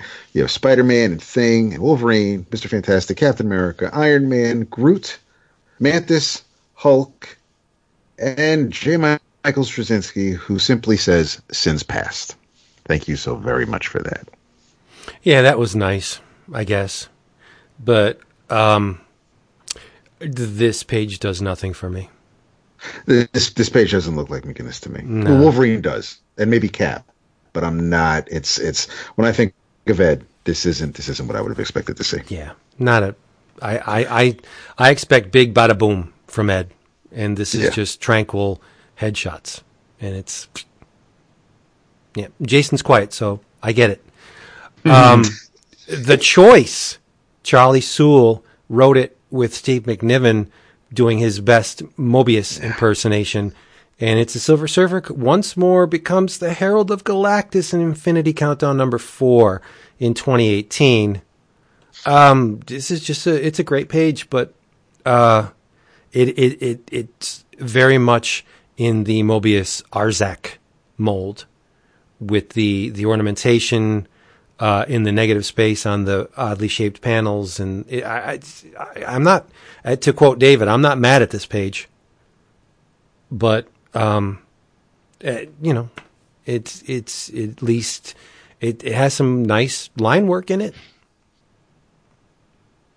And it's, it is credited to, uh, the inspiration is Yeah. credited to Moebius. So That's the thing I liked Oh, it for because Parable, yeah. it's it's it's McNiven trying to do something out of his wheelhouse, which is nice to see. Oh, I would love to see him draw like this all Yeah. the time. Yeah, Yeah. yeah. Uh, okay. 2019. the Marvel Universe celebrates 80 years of publishing history with uh, Christian Ward, my man, uh, currently on uh, Invisible Kingdom at Dark Horse. Killing it on Invisible. Kingdom. Yes, uh, Al Ewing wrote it, and it features Eternity. It's a it's a bombastic page. It's just wonderful. It's a splash, of course, but it's it's everything I expect from Christian Ward. Great line work, fantastic color. I, I just this is this page is a total win for me. Agreed. Two out of three ain't bad. That's what Meatloaf said, right? Uh, and uh, we follow up with the mask. Yes. And In the here Raider. and now. Yes, uh, Diodato. Uh, Good Diodato. Very good Diodato. Yep. Yeah. Very, very good. So, I mean, I didn't think we'd spend this much time, Nor did I. We On this book. entire episode on this. but it was nice. It was nice that we, we took a little bit of detour here and there, opinion and all that. Um, but you get some foreshadowing at the end with Paul Azaceta and Al Ewing with the Eternity Mask. Uh, it ain't over, folks. Um, well, in 2020, next year, we will get the, we'll find out who is wearing the mask. Uh, and then, yes, and then in the far future, or tomorrow, uh, we'll see what goes on once Korvac is online. But I really, really do um, like the uh, page that they took from The Death of Captain Marvel by Jim Starlin with the um, In Memoriam, which is a whole list of people who have done work for Marvel in these past 80 years and are now no longer with us. There you go. Marvel Comics 1000. Wow. It's a deep, unexpected dive on that. But uh, Seriously. it's a big deal. Um, it's yes, it's a it's a fabricated big deal, but it is a big deal nonetheless. Um, was was this thing? Uh, I didn't get mine yet. Was it square bound? Yes. Cool. I was hoping that they would square bound it. And in the current previews, if you love this issue, you can get it in hardcover. It's listed in the current previews. Very weird to me. Because it, it, but that includes 1000 and 1001, right? I Yes. don't know. I just saw this listation yes, for yes, it does. Yeah. Yes. So there you go. Um, the, the DC started it with the hey, let's put out the Detective Comics or the Action Although- One Thousand, and Well, I don't. In yeah, I all don't- fairness, I I, mean, they were consecutive issues that led to that. And although, like DC, um, which after they released Detective Comics 1000 and Action Comics 1000, they did then come out with a deluxe hardcover version of those issues. Um, so I don't fault Marvel for doing that with this. But as you said earlier, Vince, that um, I don't know how the hell they got to 1000 issues, but again, at least with DC, that was that was was more legit. We'll say. yep. I uh, I don't know why there's a thousand and one. I, I, that makes no Uh, sense. well, to me. according to the solicit, they couldn't fit everything. No, I know, but it's, But yeah, I know. Do you want to know why? Ka-ching. That's why. no, I Well, get it. yeah. I, I Yeah. know. I know. Well, maybe that's where they're going to talk about Man Thing and the black and white. Ha! Too late, my friend. Too just- late. You only get one Oh, chance you- to, to you- make with the man thing, and you blew it. Uh, if only that were true. You, you damn blew it. So what else do we have? Um, well, I know because of the book of the month, and I don't know if if we want to get into it now this late. We can just tack on three issues next week. Um, but House of X three and four back to back weeks with that title. Um, then House of X three was was. Um, I'm enjoying House of X mostly because it is more of a it, it, it's more action oriented and it's it's it's more of a this is what's happening now as opposed to Powers of Ten, which is jumping through timelines. Um, but it, it was a pretty cool two parter because, and I'm glad I, I appreciate the way they staggered the publishing on the two titles for this particular these two weeks because I would have been super anxious to have to wait with the cliffhanger at the end of issue three and then wait two weeks to read number four. At least here it was just a week wait. Um, but these two issues, three and four, were um, they. I I was along for the ride. I I I, I, oh, I like them a lot, especially the end of issue four and, and those last few pages because that's. I I was just. It's I'm not spoil. I don't want to spoil anything. It just came out yesterday, but it, it's one of those things where um, I I am super excited for uh, for the fifth issue when it comes out. And no, David is not at a tribal ceremony with with, with beating of the drum. That, that is, I'm going to assume that's still the dog. That is still the dog. You're killing me, Onyx. So, uh, I did you guys um, read? You did read Spawn 300. Yeah, of course. Sure did. I read 298, 299 at your recommendations. Right. Yeah. Well, I mean, okay, my recommendation you're going to it's going to seem like I'm saying, "Wow, these are great reads." no, you didn't say that, but you I you said check out 298 299, so I yeah. thought, okay. well- Ye- at least he's been doing this uh, history of Spawn to get readers who have not partaken in uh, the long running Spawn ongoing to get them sort of kind of up to speed on um, you know Spawn history, what's what's led up to the point of the landmark issue 300 uh, in professor that's what Todd calls it the landmark issue 300 um, and I have to I guess I should couch my praise of Spawn with the fact that uh, to be totally honest I don't read Spawn for scintillating wordplay right? I don't read it for complex narrative and uh, conceptual commentary. I read it because it's cool, well designed anti heroes and monsters and, and angels beating the crap out of each other. Uh, I think Jason Shawn Alexander was a, a, a nice addition to the book after um, what we had to endure for many, many, many, many issues with um, He Who Shall Not Be Named. I thought 300 was was great. Um, we're supposed to be led to believe that Al has concocted this grand plan stretching back over 50 issues to finally um, get the the the heaven and hell situation worked out. I don't believe that's true. I, I don't think that was the plan. I think this has been shoehorned into continuity, but that's okay. It's Todd's book; he can do whatever he wants with it. Uh, but the the Jim Downing thing was carefully orchestrated. The suicide was was a, a play in this master plan.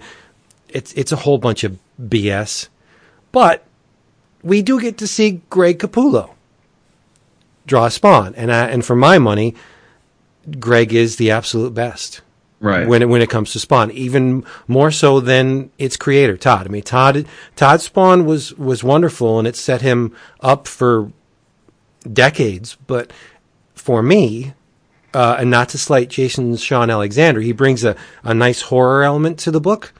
But perfect scenario is Capullo on Spawn every month. Never going to happen, but we get to see Capullo on the first chapter of this thing, and I think it looks great. Inked by Todd McFarlane. What would you guys think of the look of this thing? I thought it looked exactly like I expected it to, even though I hadn't read a Spawn issue in decades. Right.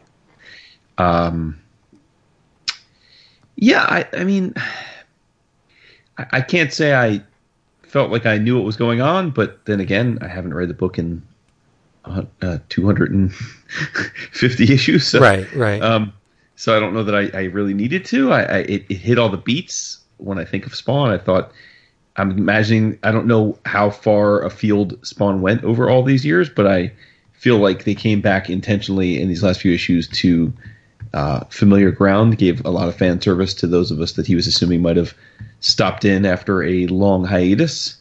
Um, yeah, I mean, it, it, it read fine. It, story made sense on the surface. I had to accept that I didn't know the backstory; just had to go along for the ride. But um, yeah, it was it was. I mean, it was fine. I I, I can't say like a year or two ago when we jumped back into Savage Dragon, it was entertaining enough where I kept reading it from there. Um, I, I I don't I didn't read these three issues and think, okay, I'm back. I'm gonna I'm gonna give Spawn a try for a while. I think I'm happy to have supported this anniversary issue. I love anniversary issues, but I I, I, I got my taste. I don't I don't feel the need to keep going. Oh, that's fair. That's to- that's totally fair. But um, I think as a longtime reader of Spawn, that he he it was a perfect concoction. You had the where Spawn was and what it came from, and and where Spawn is now with Jason Shawn Alexander. I mean, the book's in good hands. But I think, um, and and even though I think Alexander's a wonderful visual stylist, it has deviated tremendously from the initial promise of what McFarlane and Capullo did and Angel Medina. Like there there was an aesthetic that I associate with Spawn. That was the reason why I bought 300 issues, right? And then there's the thing that it is now, which is really good, wonderful, um, uh, visual treat, but it, it, it, it breaks the promise that was made for 200 and, well, subtract 30 some issues for Kudranski, because that was the start of the, hey, this doesn't look like Spawn. Mm-hmm. This, this is something far, far different.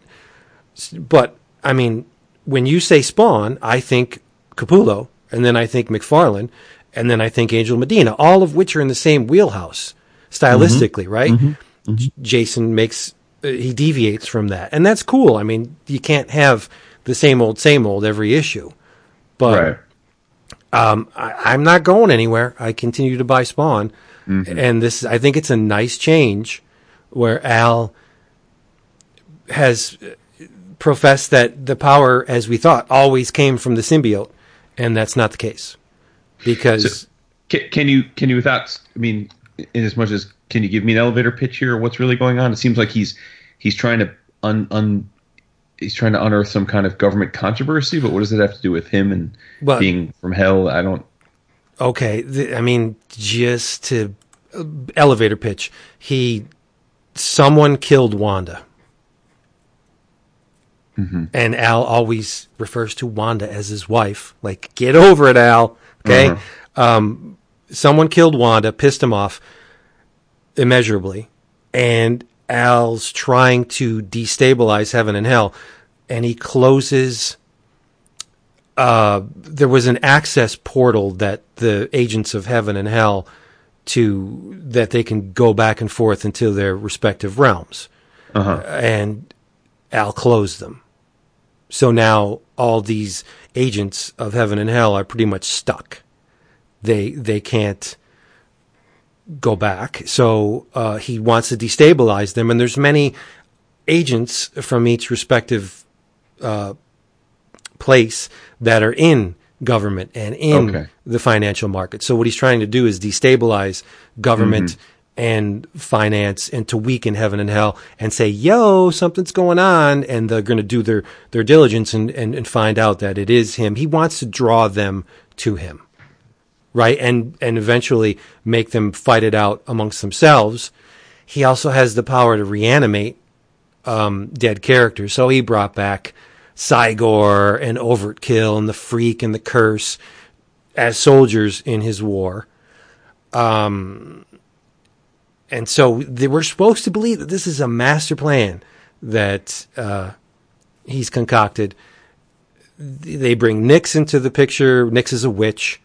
And she she way way way back she helped uh, very confused Spawn reconnect with his powers, and then you have Jessica, who uh, Jessica Priest, who were was written into continuity that she was the one who actually took Al Simmons out. She was an assassin paid by Jason Wynn Oh, okay. to to so she killed Spawn, and now in this thing, um, I don't know if we should spoil it, but Todd's doing what Todd has always done and has created a variation on the Spawn theme. I mean, if you bought the, the action figures, you know, there's been a, a good amount of variations on medieval Spawn. Uh, you know, uh, we can go down the list. She Spawn. There's there was a She Spawn uh, a, a while back, an action figure. So he's he's and that's the thing when when you have a spread that's magnificently drawn by Jace uh, no um, J. Scott Campbell, ah, that's just money.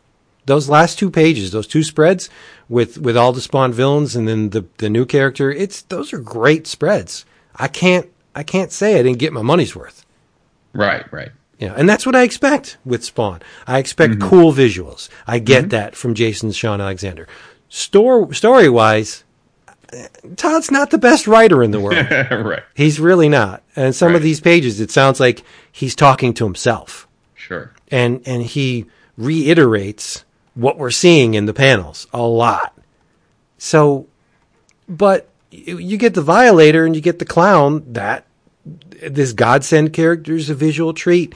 Uh, it, it's just, it's it's not Shakespeare. It's it's you know it, it's it's just a wonderful, dark, supernatural uh, hero that I've dragged along for a ton of years in my comic collecting history that I really can't do without for some reason. But it's not eloquent. It's it's not scintillating wordplay at all. D- does that sound like praise? I think it is. Uh, there's some books you you read for the the mind candy, and there's some books you read for eye candy. Spawn is one of those ones I read for eye candy. I think that's fair. Very fair. Yeah. So th- I mean, yay! I, I'm I'm curious to see where this goes. And we get a new look for Spawn. I don't know how they're going to work around the fact that his his junk is going to be hanging out on every panel, but we'll we'll see. I, I think the look is cool. I, I don't know why he needs all those accoutrements because he, he's just mimicking what the costume did but uh, his his cape is now the Albanian flag. what? okay, that's cool. Got barbed wire, skull above your junk. You're good. it it is Spawn, right? But Todd said that this whole thing is has been designed to reset the Spawn uh, power meter, which hasn't really been a thing for a while. It's okay, right? Yeah, I guess at some point they had to get rid of the power meter, right? Because Oh, it was quickly running down, yeah, and then Right. then we didn't see it for a while, and now it's back. But it's it's good stuff, nice. yeah. Below the belt, but it's it's great. Yes, sir. I don't know what was up with the uh, the uh, Jerome Pena pages.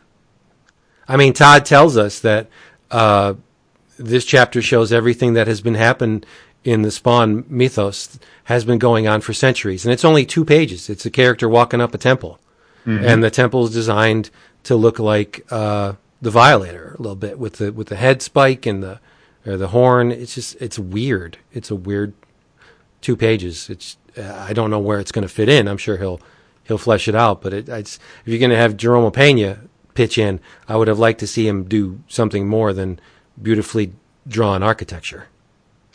You know, Sure. yeah. There you go. Well, a salute to Mr. McFarlane on his his consistent passion. Yes, and issue 301 is uh, touted to contain Todd, Greg Capullo again, Jason Shawn Alexander, Clayton Crain, Alex Ross, Bill Sienkiewicz, Frances- Francesco Mattina, and Jerome Pena. So he's not letting up. 301, which is five bucks. So it's gonna. I'm sure it's going to be an exercise issue as well. 301 is going to continue with the the ball rolling that the he started with this 300. So I mean, I don't expect you to buy it or read it, but No. at least I got you to read this. That's right. Yep. So uh, if you guys want to, you know, hop in the Wayback Machine, Spawn 300 is not a bad way to do it. There we go. Yeah. Cool. What else we got? There's a book that uh, absolutely warmed my heart when I saw solicited a few months ago, um, because it uh, it was drawn by Mr. Ryan Lee, and our listeners probably recognize Ryan's name because we have mentioned him on many a con recap. Uh, we were introduced to Ryan back at the the first Heroes Con we attended, and have seen him at many cons since, including New York Comic Con and Heroes and C2E2. And he's an awesome guy, and uh, I'm proud to have quite a few commissions from him. He is an amazing commission artist um, because his commissions tell stories. And in spite of all that, um, I think, like many talented artists on the periphery of the business, uh, it, he, he hasn't worked regularly uh, telling sequential stories, in spite of having the desire to do so. Um, not everybody can be a you know a runaway uh, quick success.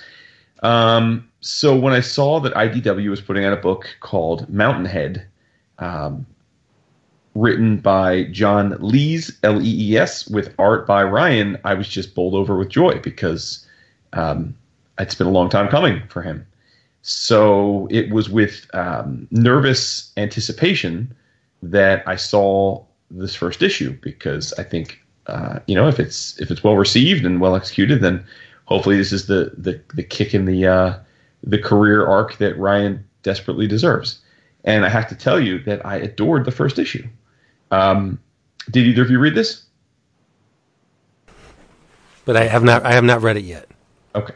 Um, But that's okay. You could do whatever you want to do. Don't Sure. No, I, I mean, I'm just. It, it's. I just want to say that the setup is is a lot happens in the first issue. Um, a lot, a lot comes to resolution more than I expected. Um, first of all, we learned that the term Mountainhead refers to the idea that people who spend too much time in the Rockies essentially go insane, and people say they have Mountainhead.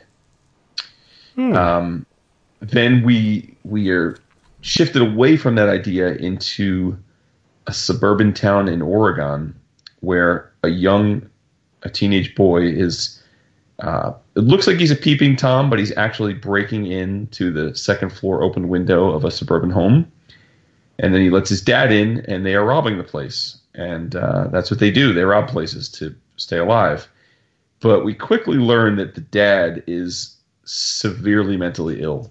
He is um, a paranoid schizophrenic. He's convinced that the whole world is chasing them out to get them, that they're moments away from being captured by some evil government agency and, and killed. Um, they're always on the run as a result of that. They're off the grid. They have no identities. They have no. He doesn't go to school. Um, and, and the dad is, is, is unhinged. He's he's he wields a gun. You get the sense that he's a danger to himself and his son. But his son loves him and he empathizes with him and he he, he wants to protect him. Um, but uh, a a robbery goes wrong because there's somebody home that they didn't think would be home, and the police come and they um, they shoot the dad. They don't kill him, but they shoot him.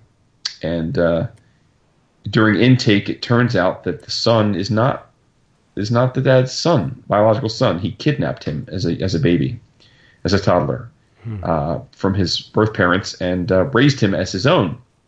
So you can imagine quite the shock to be 14 years old and, and to find out that uh, the only life you've known has been a fraud. And so, um, as they would do in the real world, they um, they they bring him back to his his parents, his birth parents, even though he has no relationship with them, and uh, they live in a town uh, in the Rockies and near the Rockies, and um, you know he he he's reunited with them, and they're it's a miracle for them and, and the town, and every news is there, and all these people remember him, and they're just so excited to see him, and for him, he's just completely thrust into the strange world of of normalcy and and and, and strangeness in the sense that that he doesn't remember this man and woman as his parents, even though they are, and he has no emotional connection to them or his sister, and uh, it's just a tough time, as you can imagine it would be. But um, but uh, but as he's as as he's going about this, he um, during the the press conference where he's reunited with his parents, uh, this giant um, shirtless man stumbles out from the forest and, and uh, collapses, and he's he's we're, we're led to believe that that he's some kind of uh, person that was on the loose and had mountain head.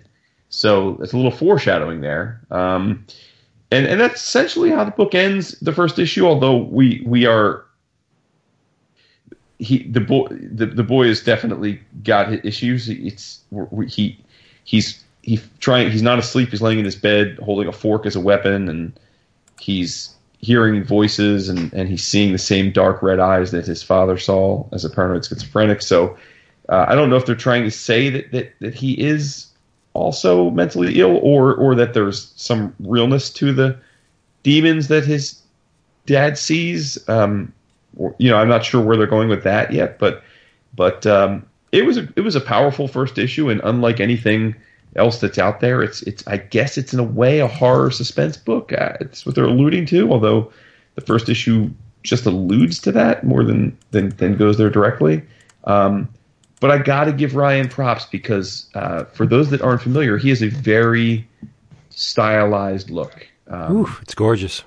Yeah, yeah, but I mean, if you don't know his work, he he's he draws um, his his his people are generally elongated, exaggerated anatomy. Yeah, very exaggerated. Uh, right. Um, I think that uh, I, I, a lot of the other parts of his composition are, are more traditional looking um, and not exaggerated, but but his, his figure work is is very exaggerated and cartoony in points, and um, he's very very good with with with wildly expressive facial features.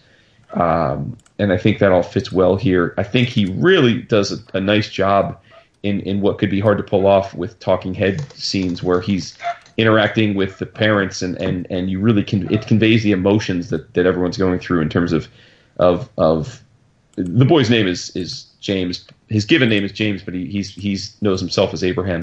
Um, where Abraham is he's given the side eye. He's dubious. He's nervous. You can see all that in the face, and, and the parents are gratified, but also sad and also frustrated. And I, I just think Ryan really crushes it when it comes to the emotive side of this book. And so much of the book, I think, so much of the importance of the book is is the emotion that would be going through these people um, in, in, this extreme set of circumstances. So, um, yeah, man, like I, I, am totally in, totally intrigued, and I think that um, this this book is is 100 percent uh, home run for Ryan. I I uh, I'm not familiar with his writing partner. I don't think I've ever read anything from him before. Don't know if this is his first comics book or not, but if it is, he's also off to a good start. And um, uh, yeah, I mean it's uh, it's it's pretty awesome stuff. For, for those that are wondering what Ryan's artwork looks like, um, I'd say probably the closest thing you may be familiar with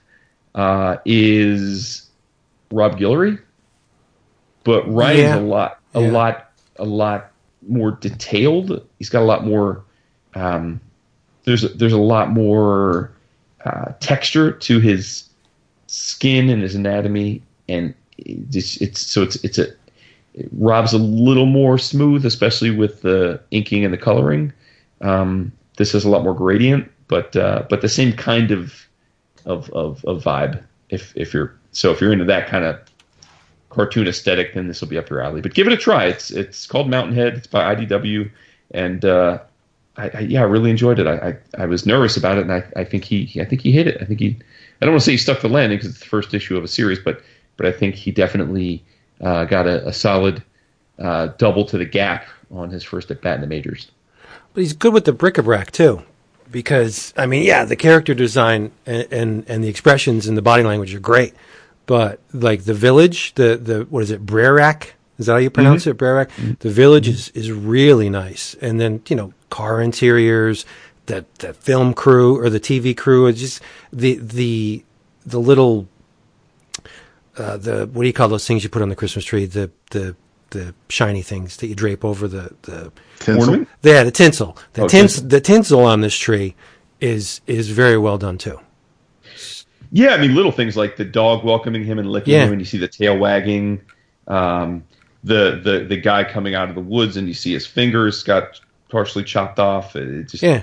bloodshot eyes. Just a ton of detail. Um, part of that that I think he is.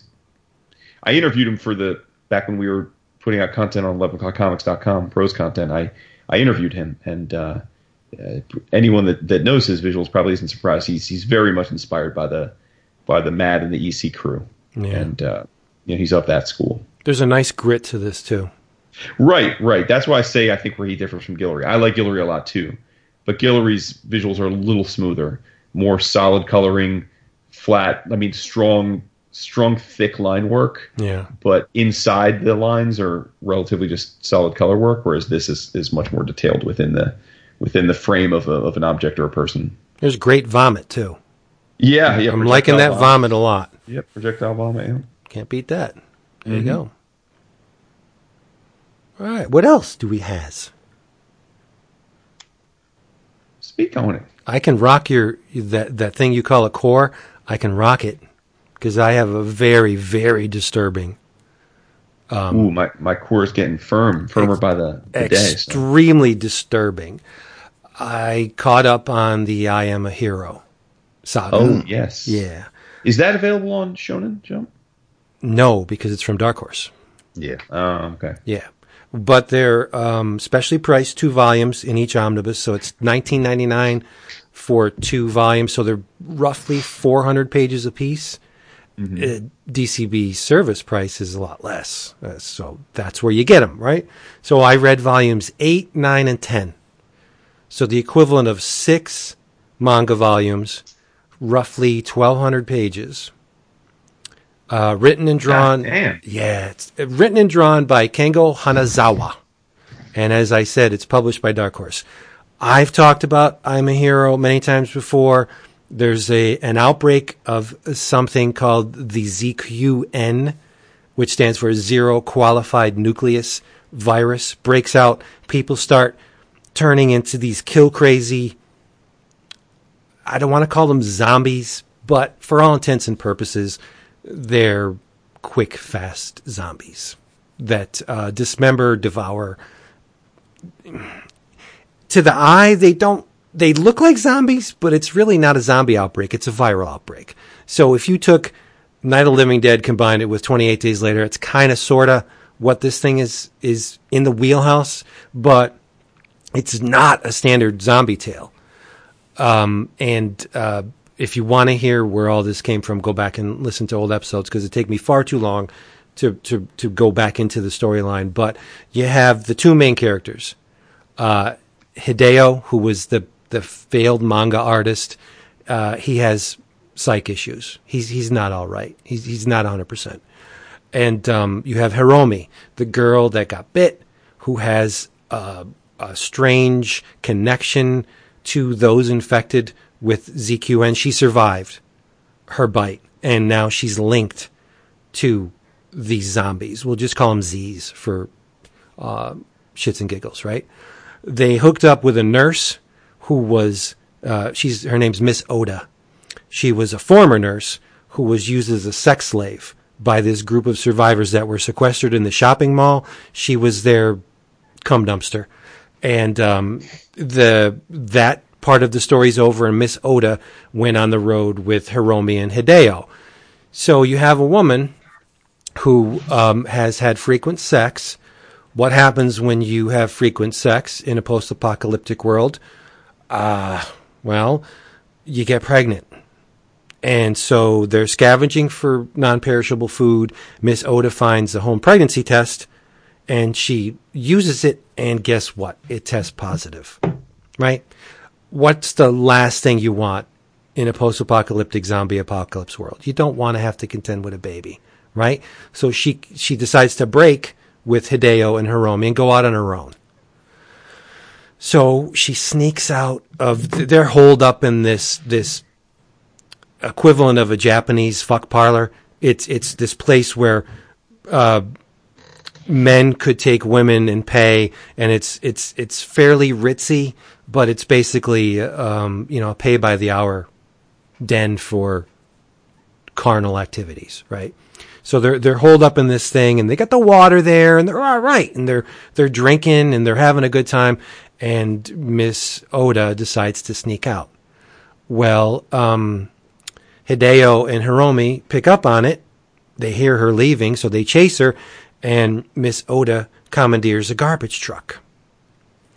And Hiromi goes, "Whoa, whoa, whoa! Wait, wait, wait a minute!" And she puts her palm palms on the hood of the garbage truck to stop. I don't know how this little girl is gonna gonna stop at a garbage truck, but she she makes a valiant effort and she puts her hands on the thing, and Miss Oda hits the gas pedal, and Hiromi gets knocked back. There's been a conflict with Hiromi and Miss Oda over the since Miss Oda's appearance. Miss Oda had sex with Hideo. She that's just what she does, right? There was no emotional attachment, and Hiromi is uh, romantically attracted to uh, Hideo for no other reason than she's young and he's a man and he's helped her through tough times. He's been there for her, so she has this romantic attachment. And um, uh, Hideo or Hiromi hits the ground, and shit, Miss Oda gets out. Of, she puts the, the garbage truck in park, and and she comes out. and She's like, "Oh, oh my god, uh, are you okay?"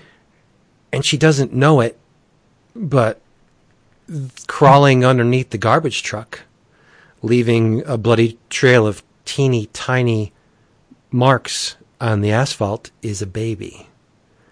And it has the a fucking onesie on, this cute little onesie, and the thing's all battered and bleeding, and it's got the ZQN virus. Its eyes are all black. It's got the veins in its face, and it's crawling underneath the garbage truck as all this is going on, and it reaches up and it bites Miss Oda on the leg.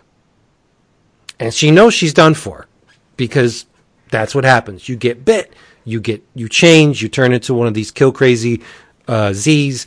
So what does she do?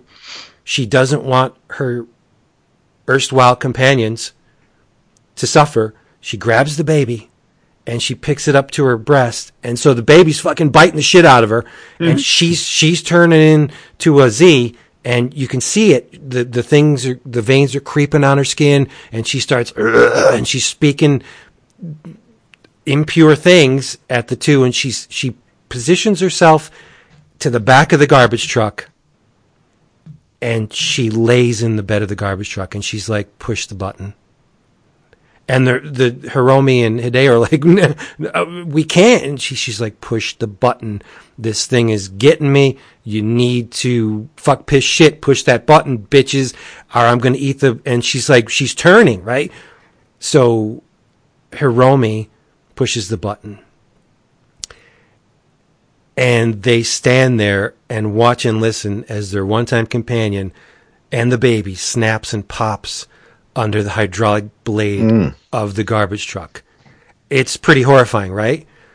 But that's not, it's not over because there's a wrinkle to this scene that ex- is explained in a later volume that makes it far, far more horrible. I'm not going to go into it, but that's what Hanazawa does. He gives you this horrifying scene in one volume, then maybe a couple hundred pages later, he's like, that thing that turned your stomach way back when, it's not over because that's not the last of it.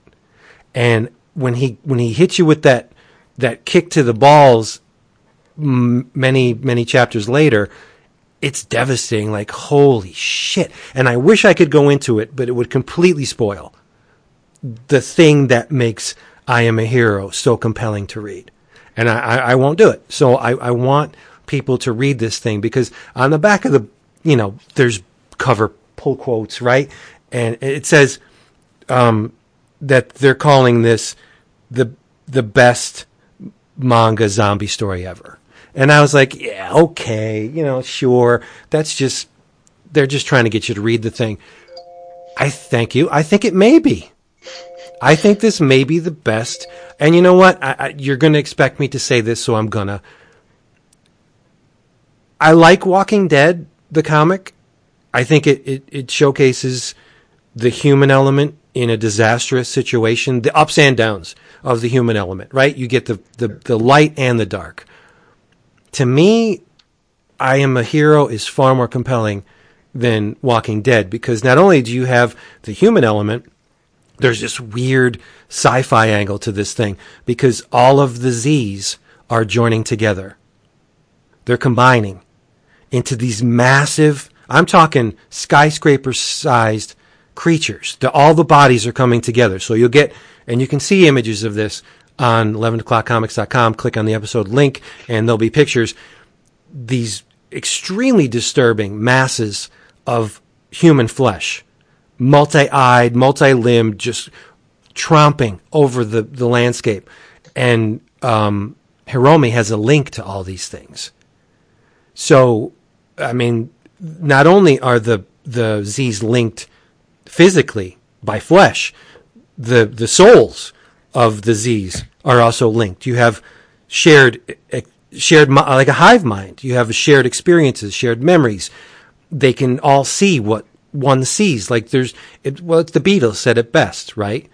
I, I am, he is, you are, he is, you are me, and we are all together. There's the souls of the, the, the ZQNs are this collective entity, and they experience the same things. There's a, a, a sequence in the uh, early parts of these three volumes where Hiromi and Hideo have sex. And because Hideo or Hiromi was bitten and survived, she has that link. And because Hideo was, he didn't know it at the time, but he was bitten by his girlfriend, whom he killed way back in the first volume. He survived as well. When they joined, they get into this mental landscape where they both see and feel the same things. The exact, and it's not like, oh, it's not lust where they're just like doing the deed and they're just like, uh, uh, uh. No, they, they see the same mental images. They feel the same mental impulses. It's nuts. And it's like they're underwater when it happens. There's this misty, bubbly shit that comes out of both of their mouths and they see these things. This book is like, it's far beyond just a regular zombie story. You have cult leaders in this thing. It, it's magnificent. And, um, I think if you're horror minded, if you read this, you're going to be like, holy shit, where has this been all my life? Because the creatures are just, the, they're devastatingly designed. Giant, massive things over the, the, the, the, the landscape, uh, the cityscape of Japan. And they stick out like these Lovecraftian beasts and they mimic the architecture. So they look like towers with arms and, and eyes. And it's just, it's, it's very deeply disturbing. But for my money, I want to be disturbed when I read horror, right? And this does the trick. It is just spectacular. So if you're in that zone, you like being repulsed and disturbed and, and shocked and horrified, read I Am a Hero because it is, it is just, it's monumental. I think it's an important, important horror work. That's great. Yeah. Yep. And there's humor in it and, and other stuff, but for the most part, it, it'll shock you.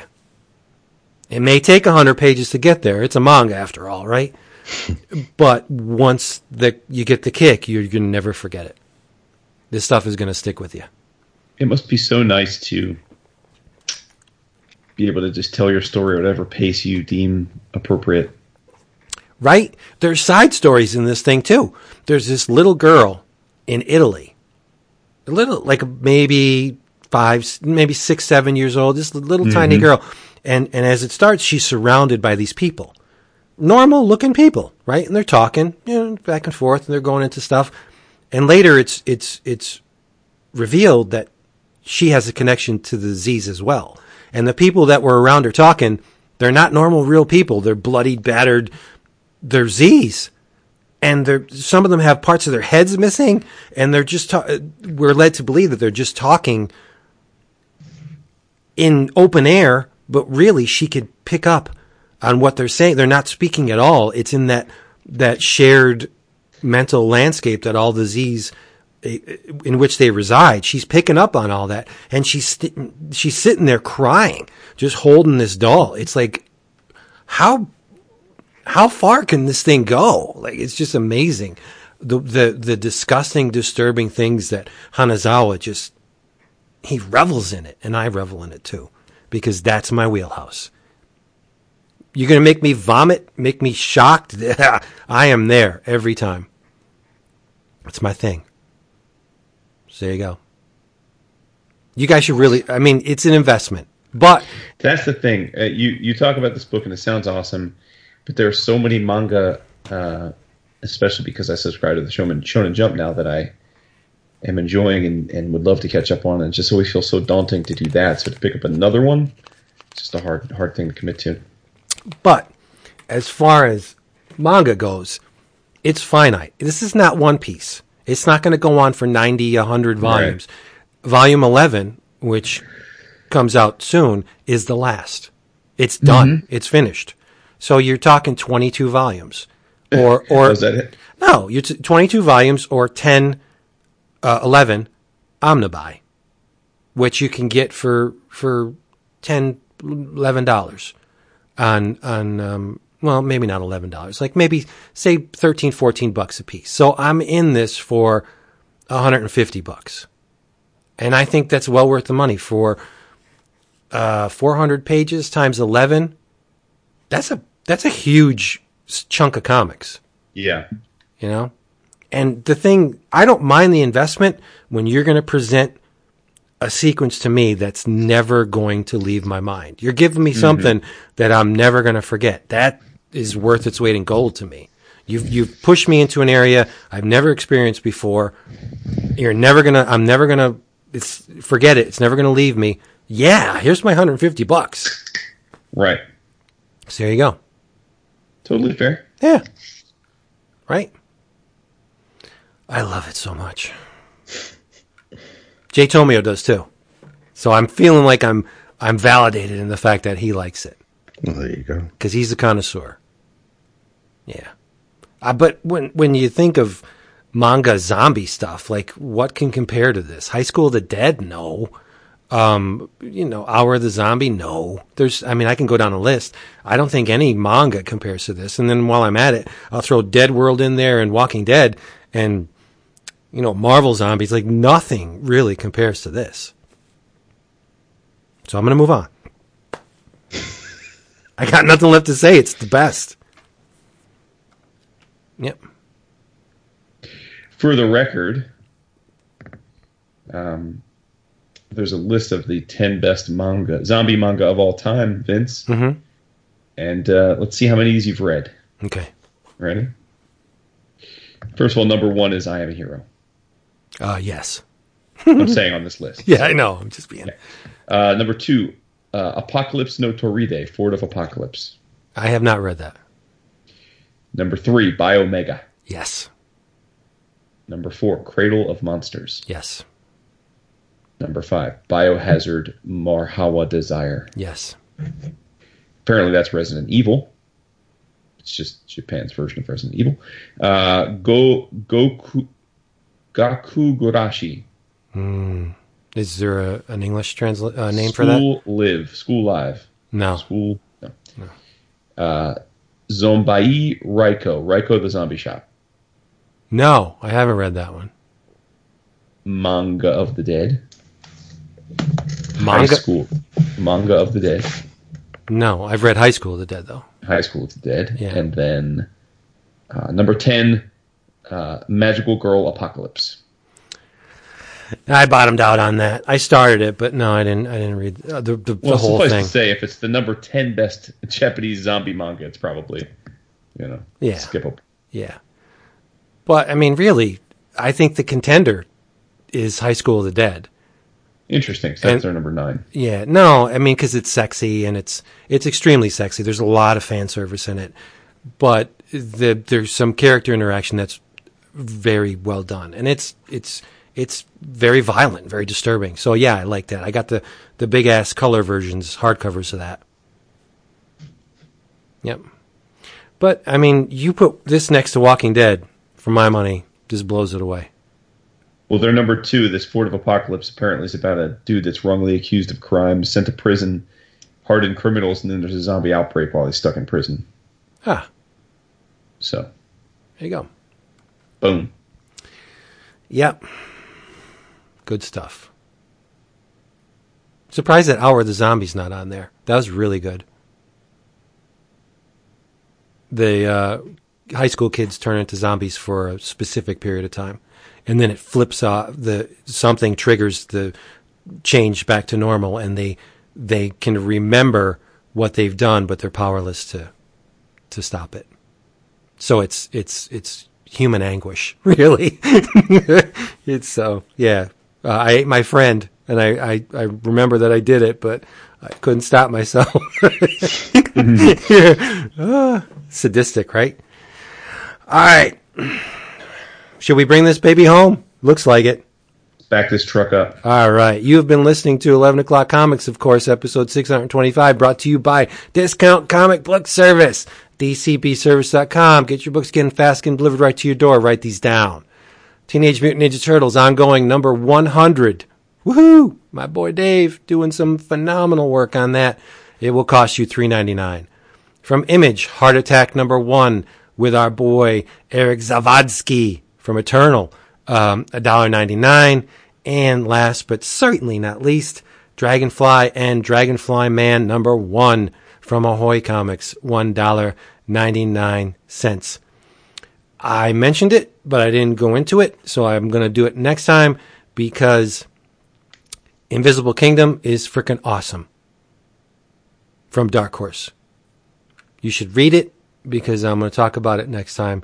Uh, first five issues are a complete arc. It ain't over yet because issue six and now issue seven was solicited, but it is just it's it's gorgeous. It's thought provoking. It's um, there's a commentary on belief systems and what they do to people, uh, juxtaposed with, nah, I guess you can call it non-belief systems, right? Uh, but which is a belief system in its own.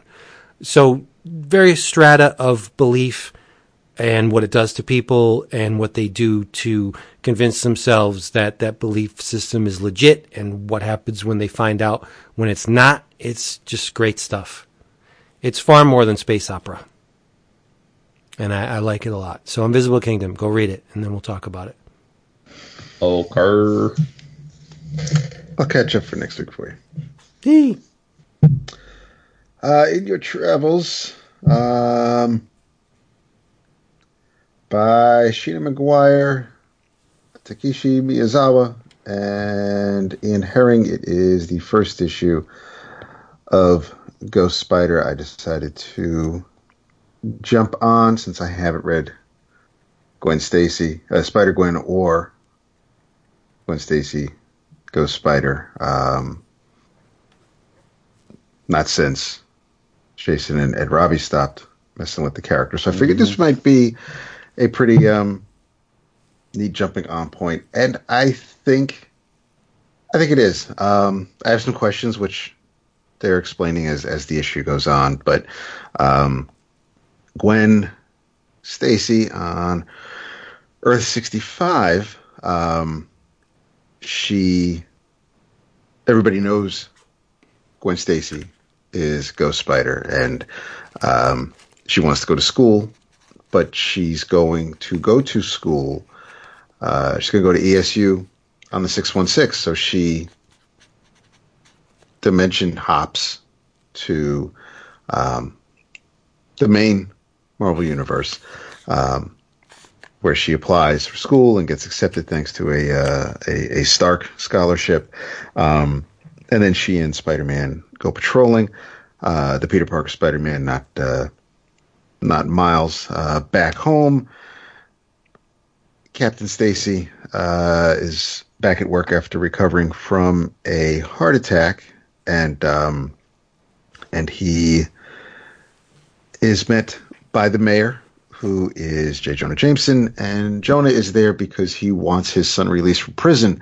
Um, the cops are a little confused because the only prisoner they have in custody at the station is Manwolf, and um, I guess people don't know that John Jameson and Manwolf are the same um, person or creature. So uh, there's this uh, this confusion there. I, I, think the story is um, It's off to a strong start. I, I'm digging the, the wordplay between all the characters. Um, I think McGuire has a uh, has a good handle on everybody here.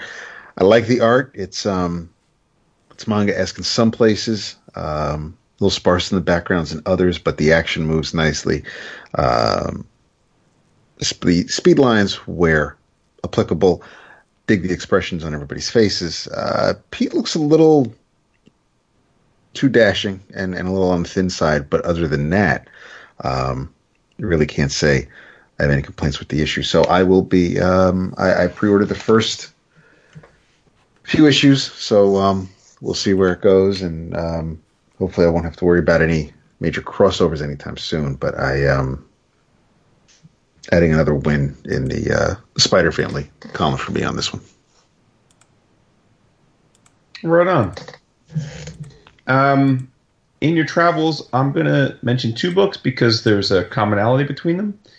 Um, first up is uh, a web comic uh, written by our good friend and guest of the show, Mr. Sean Pryor. Uh, it's written by Sean. It art is by George Kambadais, and it's called The Fire Within. Uh, it came out uh, about two weeks ago digitally. You can get it uh, at the the Fire Within Comic.com. So include the. Uh, it is. I'm not going to get into the details of the story because it should be uh, experienced for yourself. But I will say that it is a incredibly personal uh, and um, touching story from Sean uh, that uh, essentially is about a boy named Andre who uh, is exposed to a life of domestic violence at an early age and makes a potentially fatal decision um, in an attempt to shock his mother into changing their circumstances. And uh, it really hit me hard, I, I have to say. Um, and I bring it up. I mentioned it on the Facebook group as well. Um, it, it's the kind of story that that you read and you you, um, you I think you can't help but be impacted by it. And um, I think it's awesome. Sean put this out, and 100% of the proceeds uh, of the digital comic are going to go to the National Coalition Against Domestic Violence. So supporting this not only supports Sean, but it it, it uh, as importantly supports a very uh, a very worthwhile uh, charity. So um, kudos to him for putting the story out there, and also um, uh, kudos for donating the proceeds to uh, to the coalition. That's great. So uh, again, it's the firewithincomic.com if you want to check that out. And then um, the other part of the Union Travels also features Sean in a much more upbeat way because the first issue of the new ongoing comic at Image Comics is Mike Norton's Battle Pug number one, and Sean does. Uh, he is the writer of the backup story in the first issue.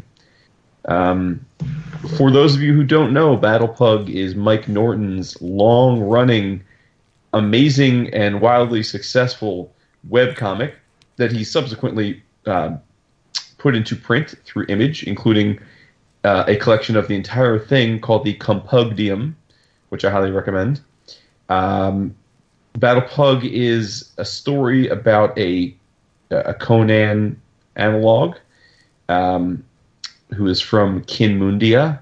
He's the last survivor of Kinmundia. And he goes around, uh, he's a barbarian. He goes around adventuring uh, with his trusty steed, who is a gigantic pug, hence Battle Pug. Um, this um, this picks up where all that where the last series left off, and it's uh, it's them traveling along with uh, some new compatriots. Um, well, not new if you read the last, but but with compatriots Maul uh, and her dogs Mingo and Colfax, and uh, they. so this is a Mike. It's a, if if it's not clear, it's a it's a comedy book. Um, Mike, they go to a town called Ashcombe, and uh, there is a ruler there named Jofil, and the ruler wears a sock puppet named Kofefe. Nice. That's perfect. and Jofil is uh, unmistakably Vladimir Putin. as a barbarian, and the sock puppet is unmistakably the president of the United States. And uh, uh, if you all know Mike's other webcomic project, then you know that this isn't surprising. Uh, but anyway, it was a, a, it was a very fun first issue. This is it's an uproarious uh, adult webcomic uh, turned ongoing series at Image. Um, picked up right where it left off. Had the same kind of joie de vivre. Really thought it was a, a fun start to the new adventures, and I highly recommend it. And like I said, there's a backup story, a few pages with uh, with with Sean P as the writer. So uh, much love to everybody for uh, an auspicious re-debut. Nice. Well, it's Mike and Sean. You know it's got to be good. Yeah, it's cool. I mean, it's cool that, that Mike gave Sean that platform, right? I mean, Sure. that's that's a pretty big big doings to let somebody write it back up in uh, in in your image number one. Well deserved. Yeah. Yep. All right, you people. Thank you for being here with us one more time. If you want more stuff from 11 o'clock comics, go to the Facebook, the Twitter, the Reddit, the Instagram, all those things because we have little footprints there. And uh, come back next week because if you don't, we'll miss the hell out of you. In the meantime, say good night.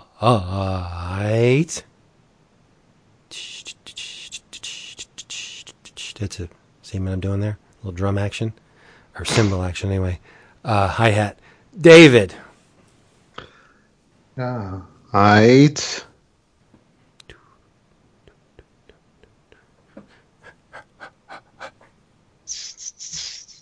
Wow. There you go. See, David. Oof. There you go. In the zone. Just come back, people. Damn it. Because we'll be here. What have we got to lose? That's right. Say poop, Jason. I'm not going to say that. Why? Dance for me, puppet. oh, well. I'll say Kofik. All right. Same thing. Mm.